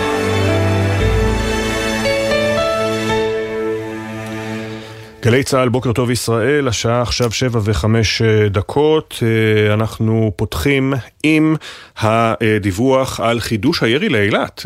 חידוש זו מילה כמובן אה, קצת גדולה, בסופו של דבר המטרה יורתה על ידי מערכת החץ, זה קרה ממש לפני כשעה ושמונה דקות, משהו כזה. לא היו נפגעים בגוף, לא נגרם נזק, המטרה לא חצתה את שטח ישראל, לא היה חשש לאוכלוסייה בשום דבר, אבל יותר מחודש אחרי האזעקה הקודמת, שוב אזעקה הבוקר באילת, שמאירה בוודאי תושבים רבים. אנחנו איתך, דורון קדוש, כתבנו לענייני צבא וביטחון. כן, שלום אפי, בוקר טוב. הבוקר, סמוך לשעה 6, אזעקות נשמעו בעיר אילת, לראשונה זה יותר מחודש. האזעקה הופעלה בעקבות טיל ששוגר מכיוון החות'ים בתימן, מהים האדום, לעבר שטח ישראל. מערכת ההגנה האווירית חץ, שמיירטת טילים לטווחים רחוקים, ירתה בהצלחה את הטיל, לא נגרם נזק ואין נפגעים באירוע. בצה"ל אומרים הבוקר שהטיל לא חצה לשטח ישראל, כלומר היירוט בוצע כנראה מעל הים האדום, אבל הוא כן נצפה משטח ישראל. יש תושבים באילת שצילמו את סימני היירוט באוויר, אז צריך לציין אפי שרק אתמול סדרת תקיפות של ארצות הברית, של פיקוד המרכז האמריקני נגד החות'ים בתימן. מדובר היה על שורה של תקיפות שבוצעו אתמול במהלך הצהריים והערב, כשהכוחות האמריקנים תקפו שבעה טילי שיוט ועוד טיל בליסטי אחד שהיו מכוונים לפגוע בספינות במרחב הימי, חלקם ממש היו מוכנים לשיגור, הותקפה גם מערכת כטב"מים, אז הלילה הודיע צבא ארצות הברית על השלמת התקיפות, ותוך פחות משעתיים החות'ים שיגרו את אותו טיל לעבר ישראל, שכאמור יורט בהצלחה. תודה, אה, דורון, ונדגיש שוב ללא נפגעים, ללא אה, נזק. תודה רבה. דורון כתבנו לענייני צבא, דורון קדוש. עוד שבוע מטלטל עובר על משפחות החטופים. מהאמירה המקוממת של שר האוצר סמוטריץ', דרך תיאור המאבק שלהם כפוליטי ועד העדויות הקשות של מי ששבו מהשבי. 139 יום הם כבר שם, וגם היום לא נראה באופק אה, השעה, התאריך, היום שבו כולם ישובו. אמש השר בני גנץ העלה מחדש את מפלס האופטימיות כשאמר שיש סימנים שמעידים על אפשרות ראשונית להתקדמות במגעים. מסר אופטימי מסויג מאוד ואחראי מאוד. כתבנו המדיני יניר קוזין, אתמול דיברנו על ההחלטה האם לצאת לפסגה שתתקיים מחר בפריז, והבוקר אתה מדווח לנו שהשאלה כעת היא מה יהיה המנדט של משלחת ישראל לשיחות הללו, אנחנו זוכרים את המנדט המצומצם אה, למה שהיה להם בקהיר בשבוע שעבר, ובמקביל היום יגיע לישראל גם השליח המיוחד של הנשיא ביידן, ביידן למזרח התיכון, ברט מקגרק. שלום יניר, בוקר טוב. שלום אפי, בוקר טוב. כן, אה, זו בדיוק השאלה, אחרי שאתמול כבר הגיעו איתותים ממצרים על כך שהשיחות עם חמאס הולידו איזושהי התגמשות, כך לפחות המצרים אומרים, ושיש על מה לדבר, כלומר כדאי להמשיך ולקדם את המשא ומתן, כפי שציינת, השליח המיוחד של אה, הנשיא ביידן למזרח התיכון, ברט מקורג, יגיע לכאן היום אחרי שביקר אתמול במצרים, ולמעשה יעביר את המסר הזה גם לישראל. בואו לפסגה בפריז בסוף השבוע. מי שעוד צפוי להיות שם הוא ראש ה-CIA, ברנס, כן, אותו דמות שאנחנו מכירים מהשיחות הקודמות, אדם שמאוד מאוד מעורב במשא ומתן, הוא מאוד מושקע בו גם. וכעת השאלה היא בעצם, אם אכן אה, הפסגה הזאת תתקיים, ואתמול בישראל כן אה, קיבלו החלטה שאם היא תתקיים, כנראה נשלח שם צוות.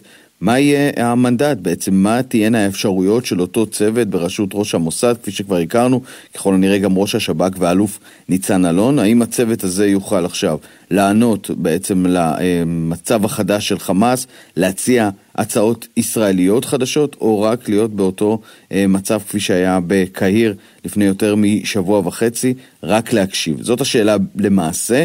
עכשיו אה, בעצם בישראל ינסו לגבש את העמדה בעניין הזה. בעיקר זה תלוי, צריך לומר את האמת, אפי, בראש הממשלה. האם הוא יאפשר וייתן מנדט לצוות הזה, ייתן לו בעצם את האישור לנהל משא ומתן ממש שם בפסגה בפריז, או רק לנסות להבין בדיוק איפה עומדת חמאס, כאשר אנחנו יודעים שהזמן עובר והוא לא לטובתם של החטופים. יש הרבה לחץ גם מצד הברית שישראל תשתתף בפסגה הזאת, ולכן במהלך היום, יומיים הקרובים אנחנו נבין בדיוק מהו המנדט, מהו בעצם האפשרויות של אותו צוות, והאם הוא יוכל להביא להתקדמות משמעותית יותר של מתווה לשחרור החטופים.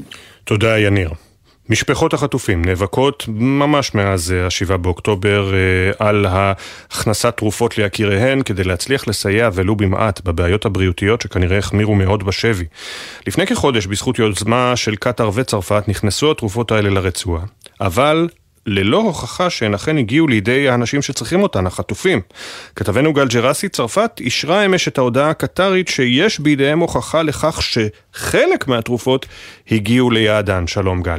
שלום אפי. כן, גורמים אה, במטה משפחות החטופים מאשרים בפנינו כי אכן הועבר מסר על ידי גורמים בצרפת, לפיו מספר חטופים קיבלו תרופות שהוכנסו עבורם לרצועת עזה, אבל, וזה אבל חשוב, למרות uh, המסר החיובי, במטה לא קיבלו הוכחה מוחשית לכך שחטופים אכן קיבלו את אותו טיפול תרופתי אליו הם זקוקים. חוסר הוודאות במטה גם מסביר את ההודעה שיצאה לתקשורת אמש, בה נכתב, אנחנו מודים לכל מי שקידם את נושא העברת התרופות לחטופים ומסייגים, אנחנו, כותבים במטה, ממתינים להוכחה ברורה לכך שהתרופות אכן הגיעו לחטופים, עד שלא נקבל הוכחה, לא ניתן לאשר שאכן הגיעו התרופות.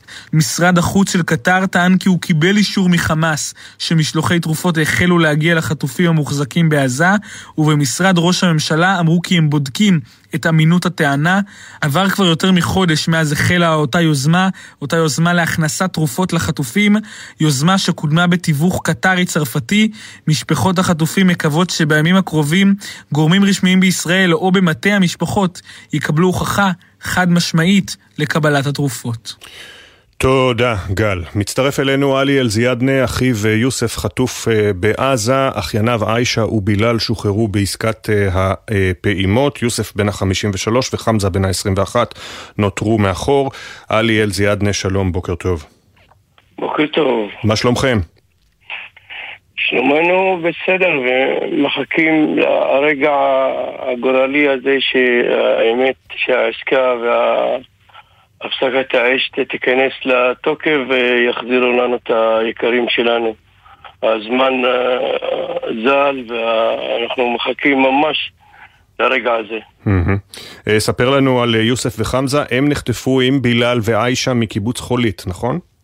כן, יוסף וחמזה יחד עם בילאל ועיישה, ארבעתם בשביעי לעשירי בשעה שתיים בלילה נסעו מהבית מאזור רהט לקיבוץ חולית כמו כל פעם שהם הולכים ועובדים שם בחקלאות ברפת, ומשם הם נחטפו באותו יום. ו... ואז, ואז mm-hmm. עבור אחרי 55 יום, עיישה ובילאל שחררו הביתה במסגרת העסקה שהייתה, ויוסף אה, וחמזה נשארו בשבי חמאס. כן, כשיוסף בן ה-53 הוא חולה סוכרת, הוא צריך לקבל קבוע אינסולין. יוסף אה, הוא חולה סוכרת אה, כרוני, מה, שנש... מה שנקרא, והוא מקבל אינסולין. אנחנו שמענו שחלק הגיע לו תרופות, אנחנו לא יודעים, אין לנו אישור רשמי שאכן יוסף קיבל את התרופות שלו. גם, גם חמזה יש לו מגרנה, אני לא יודע אם הוא קיבל תרופות, לא קיבל תרופות. אנחנו, חוץ מהחששות לחיים שלהם, ההפגזות שיש ומהמצב של השבי, גם לא יודע מה קורה עם התרופות שלהם. כן, כשקטאר טוענת לפחות שחלק מהתרופות הועברו לחלק מהחטופים. אני מקווה שזה ככה, ואני מקווה שכולם יקבלו את התרופות שלהם. 139 אה, יום הם כבר שם, אה, יוסף וחמזה. אה, מה חשוב לך לומר לנו? חשוב לי ל... במיידי ובהול שראש הממשלה שלנו יהיה יותר רציני ממה שהוא ויחזירו אותם מעכשיו הביתה. אתה חושב שאחרי מה שאמר אתמול השר בני גנץ, שיש איזושהי התקדמות מסוימת, אולי יש מקום לאופטימיות? אה, אנחנו כל הזמן אופטימיים ואנחנו מאמינים בזה שאולי הם גם יעזור לנו, יעזור לכולם והם יחזרו ויחזרו בשלום, אבל אה, צריך רצינות מהצד שלנו. ואתה לא חושב שהממשלה רצינית מספיק? אני... קשה לי אחרי כל הדברים שאני שמעתי ואחרי הפסגה הקודמת ואחרי המפגשים בקהיר שהולכים ולא מדברים כלום ושולחים אנשים אחרים להיות איתם עם, עם, עם הצוות המשא ומתן אנחנו ממש עם יד על הלב. אני מקווה שלא, אני מקווה שהאנשים יהיו, שראש הממשלה במיוחד יהיה רציני בעניין הזה והוא ייקח מהעניין של החטופים, מה שנקרא, המדרגה הראשונה בסולם, ש... מה שנקרא, לא נפסיק להגיד, להגיד את המילה הניצחון המוחלט, ניצחון זה ניצחון, אבל אין ניצחון בלי, בלי שהחטופים יהיו בבית. ולמה אתה חושב שראש הממשלה לא רציני, כמו שאתה אומר? מרוב שאנחנו שומעים. אנחנו היינו תקווה, ואנחנו ישבנו אותו יותר מפעם אחת בקריאה. א' כל אנחנו לא חשבנו שזה יגיע עד עכשיו, אנחנו כבר חמישה חודשים. תאר לעצמך בן אדם מתחת לאדמה חמישה חודשים עם מעט אוכל, עם מחלות כרוניות שיש להם, עם הפגזות מעל הראש, עם תנאים קשים מאוד. קשה לשרוד, ממש קשה. אנחנו, וכולנו יודעים, אין מה פה מה להסתיר, מתוך המאה ה-34 יש הרוגים ויש הרוגים ויש הרבה הרוגים. אנחנו יודעים לפחות על 35, ולך תדע, אני מקווה שאין עוד, ואני מקווה שהם יחזרו ויחזרו בקרוב. אנחנו לא נחכה עד שכולם יחזרו חס וחלילה בארונות. חס וחלילה. מה שלום בילאל ועיישה, הם אה, מתאוששים? הם בסדר בריאותי, הם אה, מטופלים אה, פסיכולוגית. מטופלים פסיכולוגית, ומדברים על מה שהיה שם? מדברים מעט מאוד שהם היו במקום חשוך ודל אוכל, מים מלוחים. יחס לא היחס ש... שהוא נותנים לבן אדם, אבל תשמע, זה שבי, זה מלחמה, ואנחנו צריכים לגמור עם זה, לסיים את זה ולהחזיר את הילדים שלנו. עלי אלזיאדנה, שאחיו יוסף ואחיינו אה, חמזה חטופים אה, בעזה. תודה רבה שדיברת איתנו. נאחל לבילאל ועיישה רק בריאות, וכמובן שיוסף וחמזה יחזרו במהירות עם כולם. כולם, שכולם יחזרו בשלום. תודה רבה. תודה רבה שדיברת איתנו, עלי. שבע ושבע עשרה דקות עכשיו.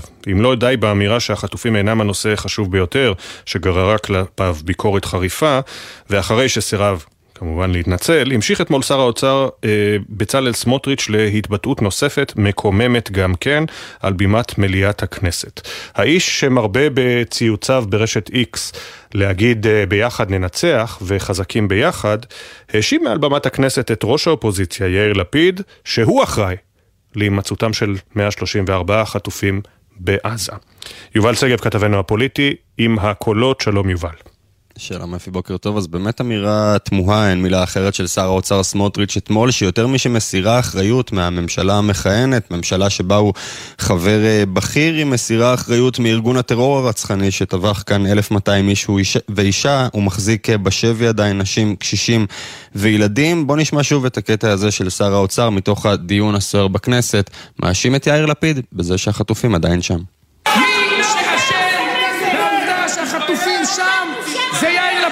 יאיר לפיד הוא האיש כרגע שפוגע בצורה הקשה ביותר בסיכוי להחזיר את החטופים. כן, יאיר לפיד, לא יחיא סינואר ולא אחרים, אז זה אמנם מתחבר אפילו לדברים קודמים של סמוטריץ' שכבר אמר שאם לא הלחץ לשחרר עכשיו ובכל מחיר וכדומה, מצבנו במשא ומתן היה טוב יותר, כי כביכול היינו נראים פחות נואשים, אבל הפעם זה באמת בוטה יותר, אישי יותר, פוליטי יותר, וכמו שאמרת גם מפלג יותר. לחץ כבד אפי, אנחנו יודעים, היה כמובן כאן בלי אה, או עם אה, אה, עזרתו של ראש האופוזיציה, סמוטריץ' מצידו ניסה שוב כפי שעשה אחרי האמירה הקודמת לפייס כביכול עם ציוץ ברשת בערב, וכתב שוב שהוא מחויב בלב שלם למשפחות החטופים. תודה יובל. תודה. שבע ותשע עשרה דקות בעולם ממשיכים לנסות להניא את ישראל מכניסה קרקעית לרפיח ולהביע התנגדות למהלך שמכונה במדינות רבות הרסני. ייתכן שבריטניה, שהרבתה להתבטא בנושא בשבועות האחרונים, תהיה מהראשונות לנקוט גם צעד, ותעצור את אספקת הנשק לישראל, או את רישיונות החוט, הנשק לפחות. כתבת חדשות החוץ שחר קנוטובסקי מצטרפת אלינו עם הפרטים. שלום שחר. שלום אפי, בוקר טוב. גורמים במשרדי הממשלה של בריטניה אמרו אמש לעיתון הגרדיאן הבריטי שממשלתם תשקול השעיה של רישיונות ייצוא הנשק לישראל אם כוחות צה"ל ייכנסו קרקעית לרפיח כמתוכנן. אה, אותם גורמים מסבירים, אמנם עוד לא התקבלה החלטה כזו בממשלת בריטניה, אבל יש להם את היכולת להגיב במהירות כלשונם אם היועץ המשפטי לשרי בריטניה ימצא ראייה שישראל מפרה את החוק ההומניטרי הבינלאומי ויכריז על כך. אה, זה צעד אחרון בניסיון הבריטי שאיתה בעצם מדינות רבות ברחבי העולם למנוע תמרון קרקעי של צה"ל ברפיח. אה, שר החוץ של בריטניה, דיוויד קמרון, הוציא מכתב לוועדת החוץ שעוסקת בנושא הפיקוח על ייצוא נשק לישראל בבריטניה, וכתב, אני לא יכול לראות איך מתקפה ברפיח יכולה להתרחש בלי פגיעה באזרחים והריסת בתים. ההשפעות ההומניטריות של מתקפה קרקעית מלאה יהיו הרסניות אם זה יבוצע בתנאים הנוכחיים. גם שר הפיתוח הבינלאומי של בריטניה, אנדרו מיטשל, אמר אתמול שמתקפה ברפיח היא קו אדום עבור ממשלת בריטניה. תודה שחר, ואנחנו לרגע, לדקה וארבעים אה, עוצרים את הדיווחים על הלחימה, כי משבר פוליטי אה, מנצנץ באופק, והתאריך שלו קרוב הרבה יותר ממה שחושבים. עד 1 באפריל, אה, הודיעה אתמול היועצת המשפטית לממשלה לבג"ץ. אם עד 1 באפריל לא יקודם חוק גיוס חדש, צה"ל יצטרך לגייס את כל החרדים. יש גבול, כמובן מלבד אלה שתורתם אומנותם, יש גבול כמה אפשר להמשיך בלי לגייס אוכלוסיות שלמות, היא כתבה בפרפרזה בתשובה לבג"ץ, מה שמחזיר אותנו אליך, כתבנו הפוליטי יובל צגב, משבר של ממש יובל? כן, תראה, שידרו אתמול הרבה מאוד אה, פאניקה בממשלה בכלל, במפלגות החרדיות אה, בפרט, אה, כשיצאה ההודעה הזו, התשובה הזו של היועמ"שית לבג"ץ, אבל צריך להגיד, אפי, שנראה שגם מהנעילה המשפטית הזו שהפעילה אתמול היועמ"שית, יש לממשלה כנראה איך להתחמק, להשתחרר ולהמשיך, מה שנקרא, לגלגל את הבלוף בכל מה שקשור לגיוס, כי היא משאירה שם איזשהו פתח לשינוי בתשובה שלה לבג"ץ, אם תהיה התקדמות במצב החקיקתי של הסוגיה הזו. זאת אומרת, יכולים לבוא ולצורך לצורך העניין לקיים דיון בנוסח מסוים של חוק גיוס בממשלה, אפילו אולי להעביר בכנסת רק בקריאה ראשונה ולהגיד לבג"ץ, הנה הנה, אנחנו מטפלים עכשיו באמת ולא כמו בפעמים הקודמות, ואז אולי יוכלו להשיג דחייה נוספת. למה זה חשוב לממשלה אפי? כי בהרכב הנוכחי שלה אין חוק גיוס, אין נוסח שיוכלו להעביר שיהיה מקובל גם משפטית וגם אה, מקובל על הרבנים, בטח על הרבנים גם לא המתווה הדין המרוכך של אה, גנץ ואייזנקוט. גם לא המתווה הזה שאנחנו זוכרים, אז אפי שדיברנו עליו, פרסמנו אותו כאן, אה, ידענו שיש הסכמה של רבים מהפוליטיקאים החרדים מאחורי הקלעים, אבל להגיד את זה בפומבי, בטח בגיבוי רבנים גדולים, בכירים, בטח בציבור הליטאי היותר אה, שמרן נקרא לזה, אף אחד לא רואה סיכוי שזה יקרה, גם במצב החברתי הרגיש כל כך שנקלענו אליו עכשיו, עם העלייה בנטל הגם כך עצום על המילואימניקים ועל מי שכן אה, משרת, ולכן יהיו חייבים לנסות למצוא כאן את אותו פליק פלאק אה, משפטי, נקרא לזה ככה, כי באמת לא רואים איך פותרים את זה אה, ברמה הפוליטית. אם לא יצליחו, אם באמת הקושי המשפטי כאן שתפעיל היועמ"שית תהיה משמעותי יותר, אומר לנו גורם בכיר במפלגות החרדיות, זה יכול להוביל אותנו גם לדינמיקה של פירוק גוש ה-64, אבל כאמור הערכה, הערכה שקורית גם אחרי פגישה אה, חשאית, אפשר לקרוא לה, שמתקיימת בשבוע שעבר בין אה, דרעי וגפני, היא שאפשר יהיה למצוא שוב פתרון שיאפשר דחייה אה, נוספת, אבל זה מצליח כאמור להלחיץ מאוד את שרי וראשי הממשלה ולהעסיק אותם, החרדים עצמם, ראשי המפלגות התפנו לזה מיד אחרי הבחירות המקומיות, כרגע mm-hmm. הראש שלהם בעיקר שם. כן, אחרי יום שלישי הם יתעסקו כנראה בזה. תודה רבה, יובל. תודה. אופיר סופר, שר העלייה והקליטה, מפלגת הציונות הדתית, שלום לך, בוקר טוב. שלום, בוקר אור. נתחיל באמת בנושא הזה. עד 1 באפריל היועמ"שית קובעת, אי אפשר להמשיך אה, ולא לגייס אוכלוסיות אה, שלמות בלי חוק שמסדיר. יש סיכוי לממשלה, לקואליציה, לגבש חוק עד 1 באפריל? לקדם אותו? נגיד כמה דברים. קודם כל, אני... היום אנחנו נלווה למנוחת עולמים את סיימון שלום ולוחם צה"ל, שמה שמיוחד בו, אה, כולם מיוחדים וכולם טובים, אבל הוא עלה בגיל מאוד מהיר בתוכנית נעל"ה. דבר שכמו שמסתכל תמיד על שורות הנופלים, מדי פעם אנחנו פוגשים עולה או שעלה בגפו או שעלה ממדינה כזו או אחרת. אנחנו ככה רוצים לזכור את תרומתה של העלייה ותרומתם של העולים. אה, וזה בהחלט מתקשר גם לסוגיה אה, עליה שאלת, בהקשר של... הוצגו את זה כנסיעה בנטל, אבל אני מחפש מילה קצת שיהיה לי יותר נוח להתחבר אליה, כי אני חושב שאנחנו צריכים לרוץ לשם ולהתנדב לשם. אני לא יודע להגיד לך את הרמה אה, הפרקטית, אה, לא, לא למדתי את זה מספיק, אה, מה המשמעות כרגע של ההחלטה של היועמ"שית. אני יודע להגיד כן שברמה החברתית, ברמה של מה שאנחנו עוברים כרגע במדינת ישראל עם כל המשמעויות של המלחמה, מצופה בהחלט מהחברה החרדית אה, להיות יותר שותפה. ואני רוצה רק להזהיר מדבר אחד, שוחחתי עם חבר אה, שעבדנו ביחד כמפקדים. אה, והוא מפקד בכיר. הוא אמר לי, תקשיב, צריך להיזהר כשפותחים את הפצעים, אנחנו כרגע צריכים לנצח את חמאס. אז אני אומר שאנחנו כן צריכים לקדם תהליכים אמיתיים בעניין הזה, וכן צריכים לשים צעדים אמיתיים. לא מהפכות. אה, אנחנו יודעים מה המשמעות של מהפכות, ובטח אה, פעולות חד צדדיות, אבל כן צריך לומר שצריכים להיות כאן שינויים, שום דבר... השאלה אם, ה... עם יהדות התורה, אני חושב שעם ש"ס אפשר להסתדר, אבל עם השאלה אם ביהדות התורה, בעיקר בדגל התורה, אה, יבינו, וגם אה, האדמו"ר מגור יבינו שצריך להתגמש. אני חושב שמקומו של השירות הצבאי, אה, ובפרט השירות שירות הלוחמים, השירות הקרבי, זה דבר שאנחנו צריכים לעבוד עליו בכל שכבות האוכלוסייה. עכשיו, אני לא רוצה לבוא ולסמן אה, מגזר או תת מגזר כזה או אחר. אני כן חושב שאנחנו צריכים להתחיל במקומות שיהיה לנו יותר קל, יותר נוח, אבל אנחנו כן צריכים לייצר תהליכים אמיתיים, שגם החברה בישראל תבין שיש פה אה, תהליכים אמיתיים, וזה לא תהליכי, תהליכים שמורחים אותנו. נדבר על תהליכים ש... את התוצאות הראשונות אנחנו נראה בתקופה הקרובה. אני חושב שזה נדרש, אני חושב שזה אמיתי, אני חושב שזה ערכי, אני גם חושב שרבים בציבור החרדי מבינים את זה. אני רוצה לשאול אותך, השר אה, אופיר סופר, אנחנו עוברים לנושא הבא. אה, אתה מרבה לדבר, גם אצלנו, אה, ואנחנו מכבדים את זה מאוד כמובן, על הצורך באחדות, בלא לא לדבר על פילוג. אגב, גם לפני 7 באוקטובר, לחפש את המאחד, את המשותף. עומד אתמול יושב ראש המפלגה שלך, בצלאל סמוטריץ', על במת הכנסת, וזועק יאיר לפיד אשם בכך שהחטופים בעזה. יאיר לפיד אשם בכך שהחטופים בעזה. לא סינואר, לא הנוח'בה, לא מחבלי חמאס, יאיר לפיד. נו באמת. זה אתה צריך uh, לשאול אותו, אני לא שמעתי, לא שמעתי את הדברים. אז בוא אני אשמיע לך אותם. אני אשמיע לך את הדברים. שנייה, אפי, תן לי רגע אחד, בוא נעשה את זה יותר פשוט. אחד לא שמעתי את הדברים, לא את הקונטקסט.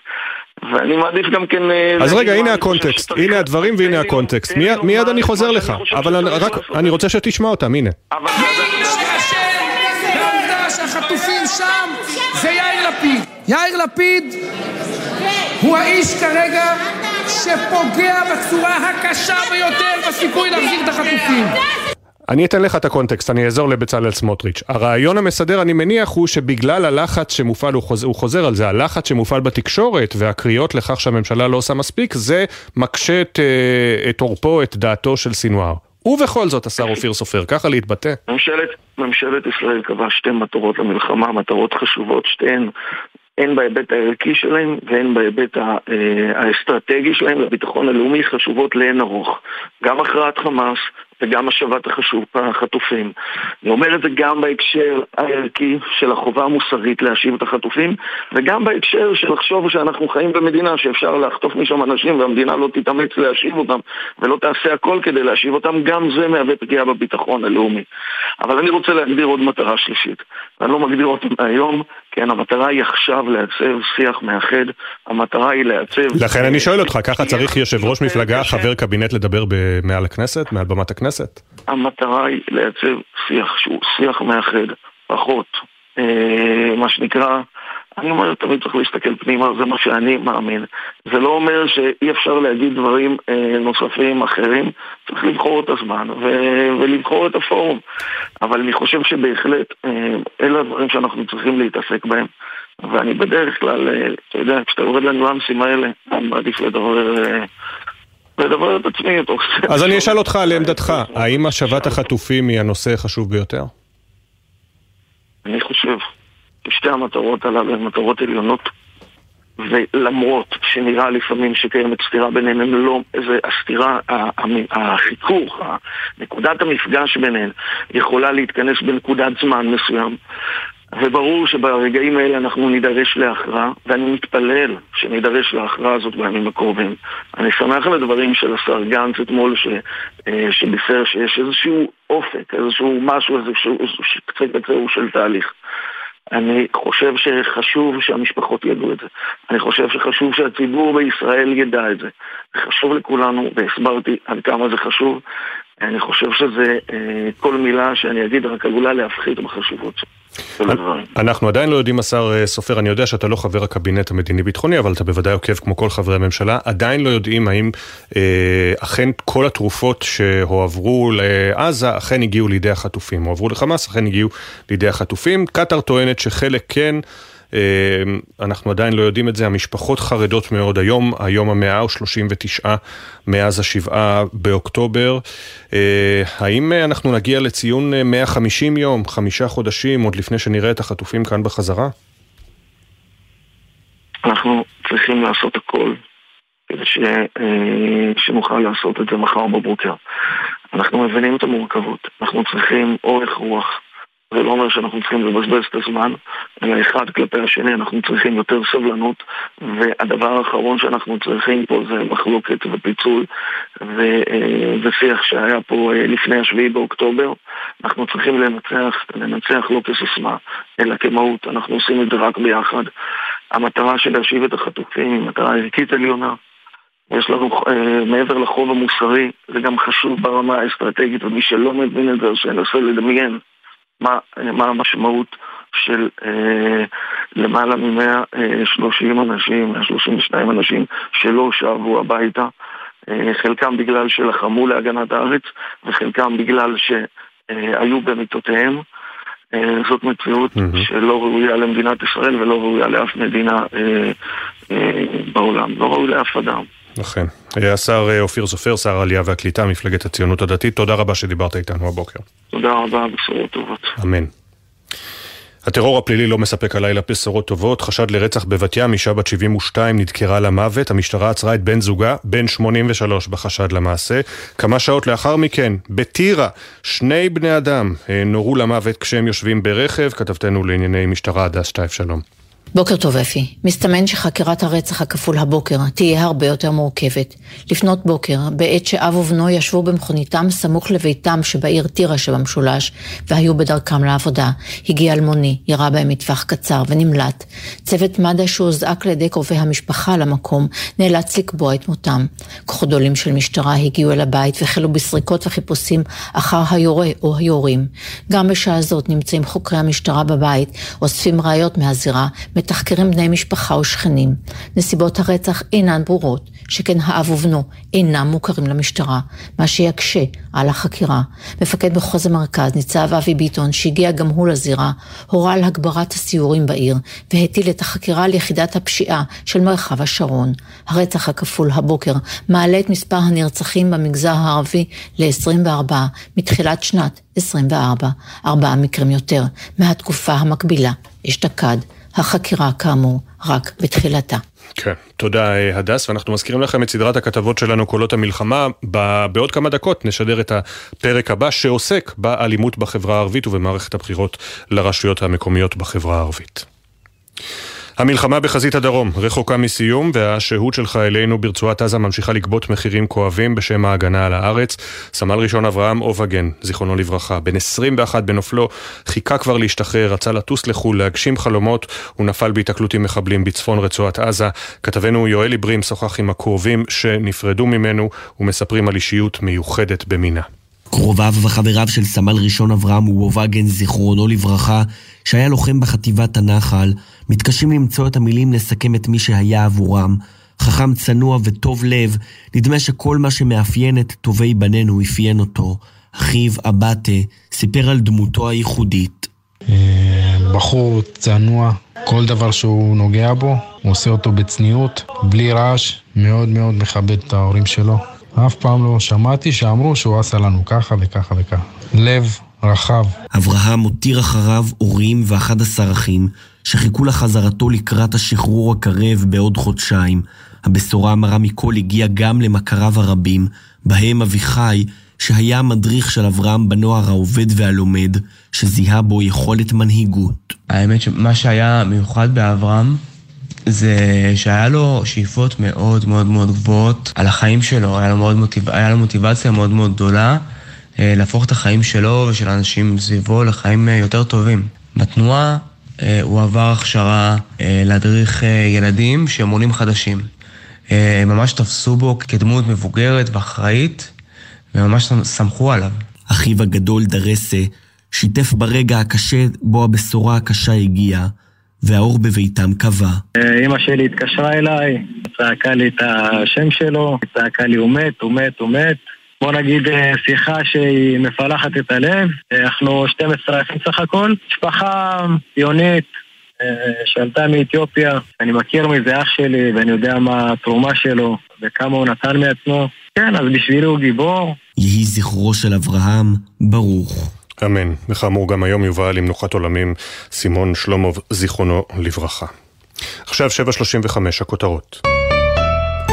חידוש המגעים להשבת חטופים אחרי המסר הצרפתי שלפיו התקבלו ראיות לכך שחלק מהחטופים קיבלו את התרופות שהוכנסו עבורם לשטח הרצועה.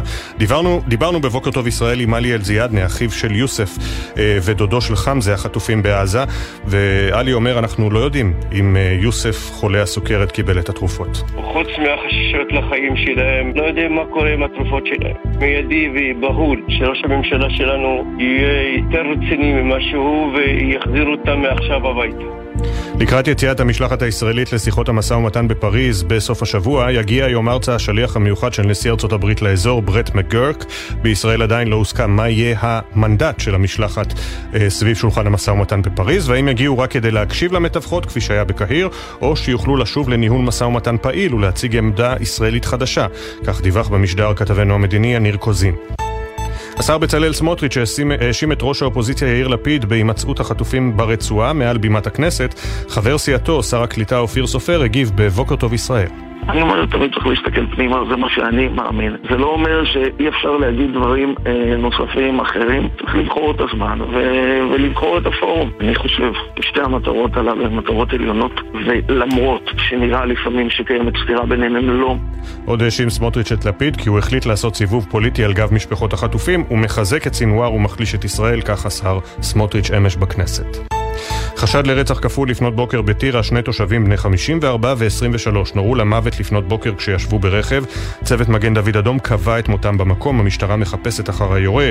במקביל נחקר החשד לרצח מוקדם יותר אמש בבת ים, שבמהלכו נדקרה למוות תושבת בת ים בת 72, בן זוגה בן 83, נעצר בחשד למעורבות במעשה. עדכוני תנועה לנהגים מגלגלצ, כביש 6 דרום עמוס מאוד ממחלף באקה עד ניצני עוז בגלל רכב שעולה באש, כביש ירושלים תל אביב עמוס משפירים עד קיבוץ גלויות, בכביש 444 יש עומס תנועה כבד מצומת טייבה עד צומת אייל, ובכביש גאה צפונה יש עומס תנועה לסירוגין מגן רבה עד גבעת שמואל.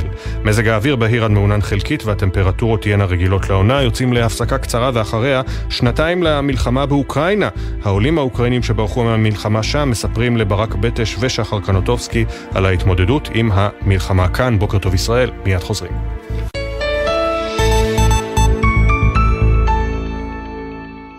בחסות זאפ המזמינה אתכם ל Happy Friday. מהיום, כל יום שישי מבצע אחר באתר זאפ. אז מחכים לכם בכל שישי ב Happy Friday בזאפ. כפוף לתקנון. בחסות אייס, המציע מבצע מחמם. כי עד שיהיו כאן 30 מעלות, קבלו 30 אחוזי הנחה על מוצרי החימום שבמבצע. המבצע תקף בסניפים בלבד. אייס. בחסות אורה, החשמלית המשפחתית המזמינה ליום מכירות, במיוחד ליום הבחירות לרשויות המקומיות. שלישי, 27 בפברואר. לפרטים חייגו כוכבית 6853, כפוף לתקנון באתר החברה. בחסות אוטודיפו, המציעה מצברים לרכב עד השעה 9 בערב בסניפי הרשת, כולל התקנה חינם. כי כדי להחליף מצבר, לא צריך להחליף לשעות עבודה יותר נוחות. אוטודיפו.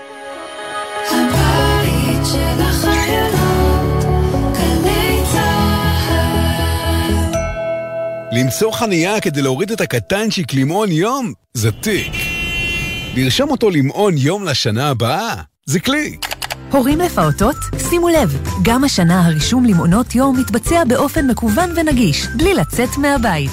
מחפשים ברשת מעונות יום מסובסדים, נכנסים ורושמים את הקטנטנים למסגרות שמסבסד משרד העבודה. אז מהרו והבטיחו לילדיכם מקום בקליק. ההרשמה מסתיימת בחמישה במרס. משרד העבודה, יש עם מי לעבוד. עוד בתי ספר, שבילי אופניים חדשים, אולי מרכז קהילתי. ב-27 בפברואר הבחירות לרשויות המקומיות. ההזדמנות שלנו להשפיע על סביבת החיים. אז איך מצביעים? בשני פתקים, צהוב לראשות העיר ולבן למועצת העיר. ואם גויסנו למילואים? חיילי סדיר ומילואים יצביעו בקלפיות בבסיסים. והמאושפזים? קלפיות תוצבנה גם בבתי החולים. ואם עוד לא יודעים היכן מצביעים? נכנסים לפורטל הבחירות של משרד הפנים ומאתרים את מיקום הקלפי. מצביעים ומשפיעים. ההצבעה תתקיים לצד הנחיות פיקוד העורף. מידע נוסף באתר משרד הפנים. סליחה, איפה קלפי 230?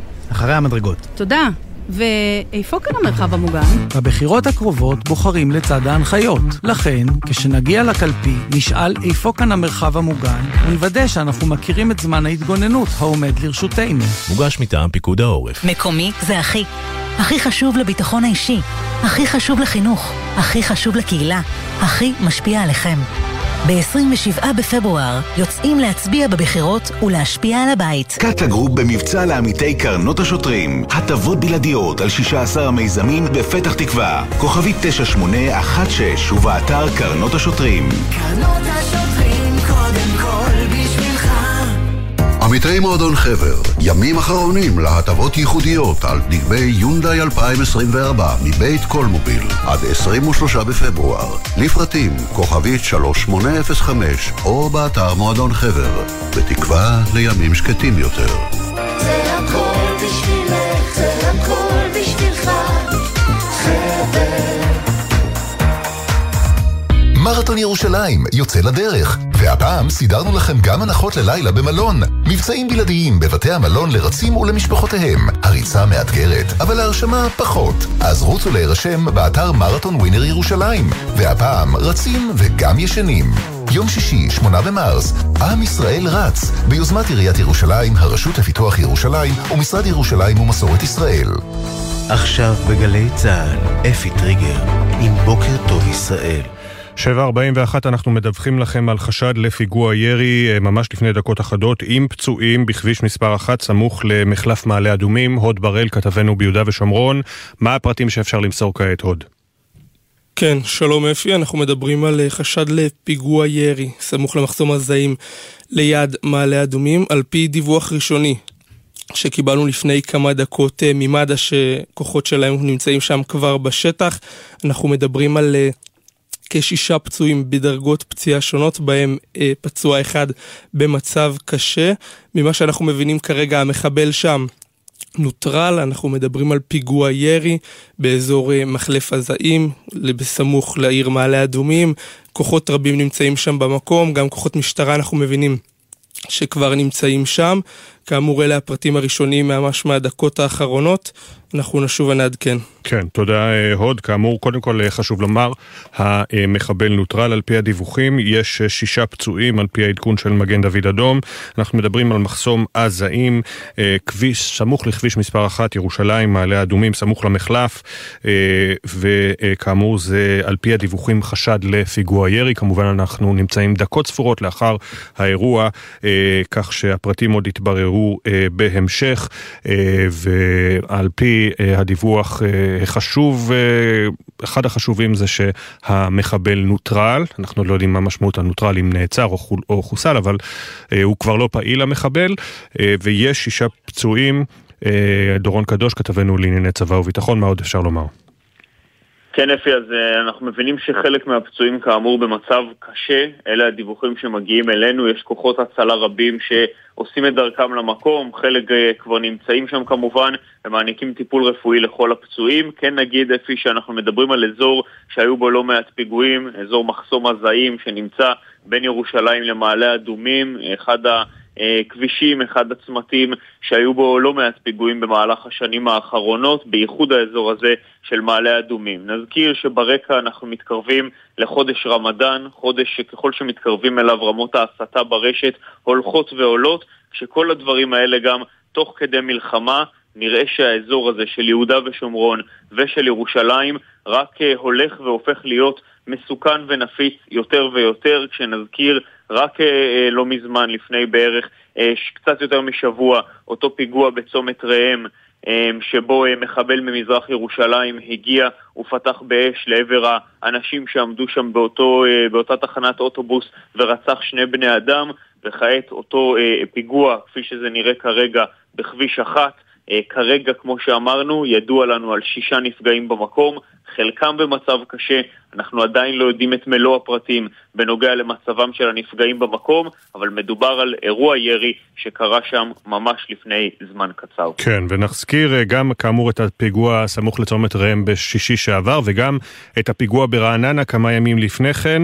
ארגוני הטרור אה, שבאזור שנקרא לו גדה וכמובן ישראל, מנסים כל הזמן אה, לבצע פיגועים כדי אה, להראות, לאותת לחברים שלהם בעזה שהם גם במאבק.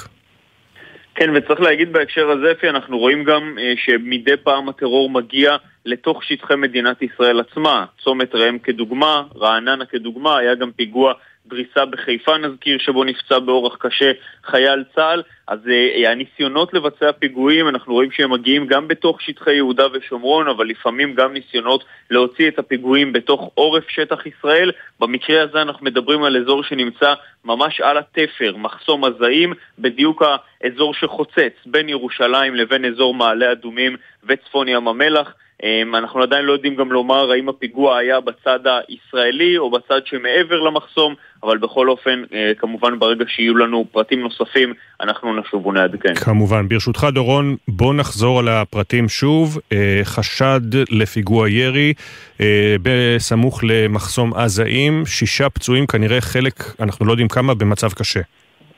נכון מאוד, אה, מחבל שכנראה לפחות אחד, כפי שאנחנו יודעים כרגע, הגיע לאזור הזה של המחסום. אה, כן נגיד שבהנחה שהאירוע באמת היה באותו מחסום, אז יש שם הרבה מאוד אנשים, במיוחד בשעת בוקר כזו. המחסום הזה, אפי צריך להבין, זה מחסום שיש בו מעט מאוד נתיבים והרבה מאוד עומסי תנועה, בעיקר בשעות האלה של הבוקר. לקראת השעה שמונה, אה, לא מעט פקקים יש באזור הזה, גם בשעות הבוקר, גם בשעות אחר הצהריים, כשאנשים עושים את דרכם אל העבודה וממנה, ולכן נראה שהמחבל בחר כאן בשעה שהוא יודע שיש הרבה מאוד אנשים באזור הזה, הגיע לאותה נקודה, כנראה גם אולי ניצל את העובדה שהאזור מלא באנשים, במכוניות ישראליות, ברכבים ישראלים, ופתח באש. מתווה הפיגוע בדיוק עדיין לא ידוע לנו, אבל אנחנו כן יודעים מהדיווחים הראשוניים של צוותי ההצלה שנמצאים במקום, שמדובר על שישה נפגעים לפחות, חלקם במצב קשה, וכוחות הרפואה וההצלה מעניקים כעת סיוע רפואי ומפנים לבתי החולים באזור את הנפגעים במקום. כן, ודורון אה, צריך לומר כל העת, אנחנו אמנם, אה, זה לא קשור, אבל שמענו בבוקר על אה, ניסיון השיגור אה, לעבר אילת, השיגור לעבר אילת שיורט בהצלחה על ידי מערכת החץ, עוד לפני שהטיל ההוא אה, חצה את המים הטריטוריאליים. כל הזמן מנסים ככה, מערכת הביטחון באמת על, אה, על קוצים נאמר, או בהיערכות גבוהה בכל הזירות, בכל הכיוונים, מכל הפינות, כשאו-טו-טו בסביבות עשרה במרס, כמו שהזכרת, חודש רמדאן מתחיל. נכון, ולמעשה שני האירועים האלה הבוקר, אפי, למרות שהם באמת לא קשורים אחד לשני, גם השיגור הזה של הטיל מכיוון תימן והים האדום, וגם הפיגוע הזה באזור ירושלים, שניהם תזכורת מאוד ברורה, שגם כשישראל מנהלת מלחמה, שהזירה העיקרית שלה היא רצועת עזה, והזירה המשנית שלה היא גבול לבנון בצפון, עדיין יש זירות נוספות שמאתגרות את ישראל כל הזמן ושצריך לפקוח עליהן עין, כי כל אחת מהן היא נפיצה בייחוד בייחוד האזור הזה של יהודה ושומרון ושל ירושלים, כשאנחנו מתקרבים לחודש רמדאן, כשיש דיונים אה, בממשלה שאנחנו גם שומעים עליהם לא אחת בנוגע להר הבית ומה יקרה שם בחודש רמדאן, כל השיח הזה צירוף להסתה שמתחוללת ומשתוללת ברשתות החברתיות, הסתה פלסטינית כמובן, הדברים האלה לצערנו מוציאים אנשים אה, מעת לעת לבצע פיגועים ומערכת הביטחון נדרשת אה, לבצע כאן מאמץ סיכולי מאוד משמעותי כדי לוודא שכל פיגוע כזה שמנסה לצאת לפועל מסוכל, לא משנה אם הוא יוצא באמצעות התארגנות כלשהי, ארגון טרור שמקדם אותו, מממש אותו, או שמדובר על מה שמכונה מפגעים בודדים שניזונים מההסתה ברשתות ויוצאים לבצע פיגוע. בשני המקרים אתגר גדול מאוד למערכת הביטחון בתקופה הזו, בייחוד כשאנחנו מתקרבים לרמדאן.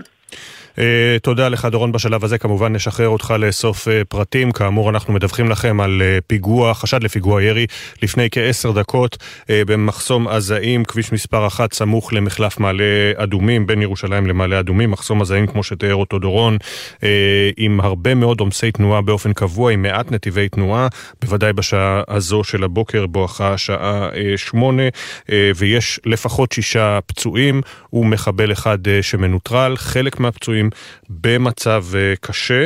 אה, אנחנו, אלה הפרטים הראשוניים שמגיעים ממגן דוד אדום, כמובן האנשים שלהם שם בשטח. אה, האירוע ממש בתחילתו, כמה דקות לאחר מכן, נראה שהמחבל, לפחות אחד, נוטרל. והדס שטייף, כתבתנו לענייני משטרה, מצטרפת אלינו עם עוד פרטים. הדס. כן, מדובר באמת בפרטים ראשונים והבלבול בזירה הוא מאוד גדול. ממה שאנחנו יודעים עד כה, המחבל הגיע מתחום השטחים ברכב, וכשהוא הגיע אה, למחסום הוא פתח בירי ונוטרל כעבור זמן קצר.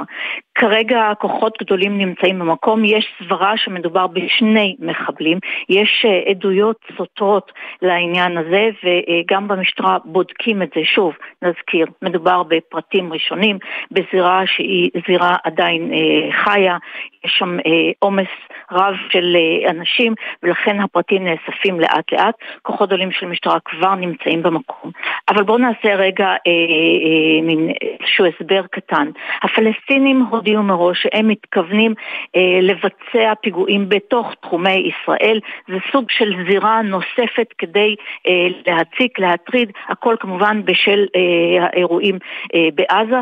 מדובר בעיקר במחבלים יחידניים, עד כה אנחנו לא יכולים לשייך אותם לארגון כזה או אחר מניסיון אה, הפיגועים הקודמים, הפיגוע ברעננה, אה, למשל, שוב, שני המחבלים שרק אתמול פרסמנו אה, שיוגש נגדם כתב אישום, הם היו יחידנים שהחליטו על דעת עצמם לבצע פיגועים, כך אה, גם בצומת אה, ראם לפני שבוע בערך, וכנראה גם הפעם מדובר במפגע יחידני. מפגעים יחידניים, אפי, אנחנו יודעים את זה מזה קשה שנים. מאוד מאוד לעלות מאוד עליהם. קשה.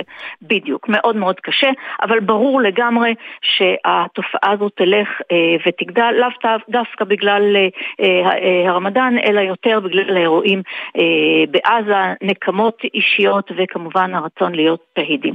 אז אלה הם כמובן הפרטים הראשונים, אנחנו יודעים על מפגע שהגיע ברכב אה, למחסום, ייתכן אה, במשטרה אומרים שאולי זה שני מחבלים, לא ברור, שוב, הזירה היא זירה חיה כרגע, אה, לגבי הפצועים יש אה, שלושה פצועים אה, אנוש, כרגע מטופלים בזירה, אנחנו בשלב מאוחר Mm. יותר נדע מה מצבם ועל זהותם. כן, זה עדכון לא משמח בלשון המעטה.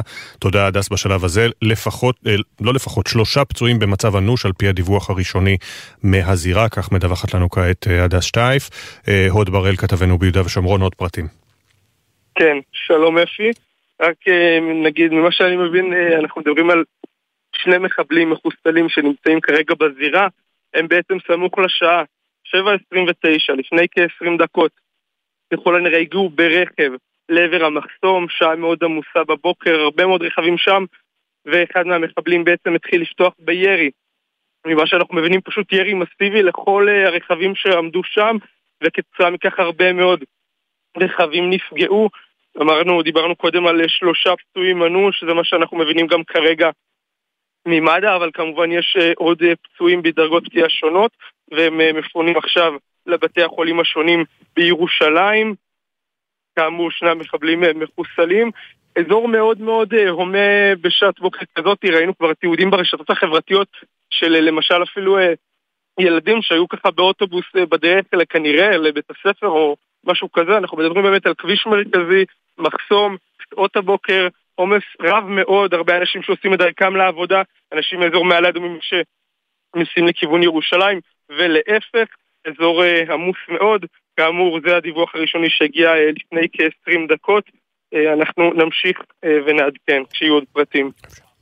תודה אה, הוד, ותודה הוד, וכאמור אה, אנחנו עם אה, הדיווח על כך ששני מחבלים ביצעו את הפיגוע, זה על פי ההודעה הרשמית של המשטרה, שניהם חוסלו. כלומר, אם אתם מקבלים שמועות בוואטסאפ על אה, אה, שני מתים במקום, שניהם זה המחבלים, אבל יש כאמור גם שלושה פצועים אנוש מבין הפצועים שנורו. דורון קדוש, חוזרים אליך. דורון איתנו? כן, אפי, שלום. כן, כן, חוזרים אליך עוד פרטים. כן, אז תראה, אנחנו מדברים על אה, פיגוע שאירע סמוך למחסום הזעים בכביש אחת. עכשיו אנחנו גם יודעים את המיקום המדויק של הפיגוע. המיקום היה כמה מאות מטרים לפני המחסום, זאת אומרת בצד הפלסטיני. כלומר, המחבלים לא היו צריכים לחצות לשטח ישראל כדי להגיע אה, למחסום ולבצע את הירי הזה, אלא שניהם יכלו להגיע לאזור שהוא מבחינתם פתוח לתנועה. שניהם פתחו באש כנראה לעבר הרכבים הישראליים. שעמדו שם בפקקים. נגיד שוב אפי, במחסום הזעים זה אחד המחסומים הכי פקוקים באזור יהודה ושומרון וירושלים, פקקי ענק, בעיקר בשעות האלה של הבוקר, ולכן אנחנו מדברים על פיגוע שבו המחבלים כנראה ניצלו את העובדה שיש הרבה מאוד עומסי תנועה באזור הזה, פתחו באש לעבר המכוניות הישראליות אה, ובסופו של דבר נוטרלו כנראה בידי כוחות הביטחון שהיו שם במקום באזור המחסום. כאמור, שני המחבלים מנוטרלים, כוחות הביטחון כרגע ממשיכים לבצע סריקות במטרה לנסות ולוודא האם יש מפגעים נוספים במקום. תודה דורון, הדס שטייף חוזרים אלייך. כן, אז אה, מדובר באמת בשני מפגעים שהגיעו במכונית מאזור השטחים אל המחסום, פתחו בירי אל אל עבר מי שנמצא שם, מי שהבחין בהם הוא אה, לוחם לוטר שהיה במקום, חמוש בנשק, ירה לעברם ונטרל את שניהם, שניהם הרוגים אה, במקום.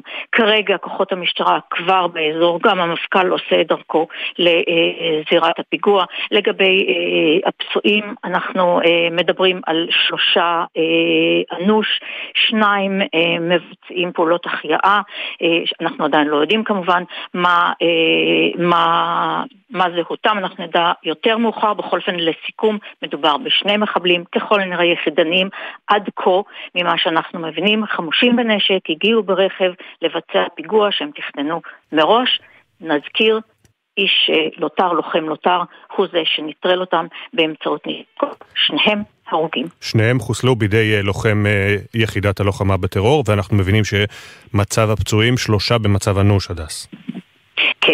כרגע שני, שניים מהם מנסים לבצע פעולות החייאה בהם, כך גם בשלישי כל הפצועים פונו בידי מד"א או מפונים ברגעים אלה, אלה לבתי החולים, כאשר לא ברור עדיין המספר הסופי, כי אנחנו יודעים אפי שבמקרים כאלה המספר עולה ככל שהזמן חולף, אבל הכי חשוב זה ששני המחבלים נוטרלו הרוגים ואת כל הפרטים המדויקים יותר אנחנו נדע בהמשך.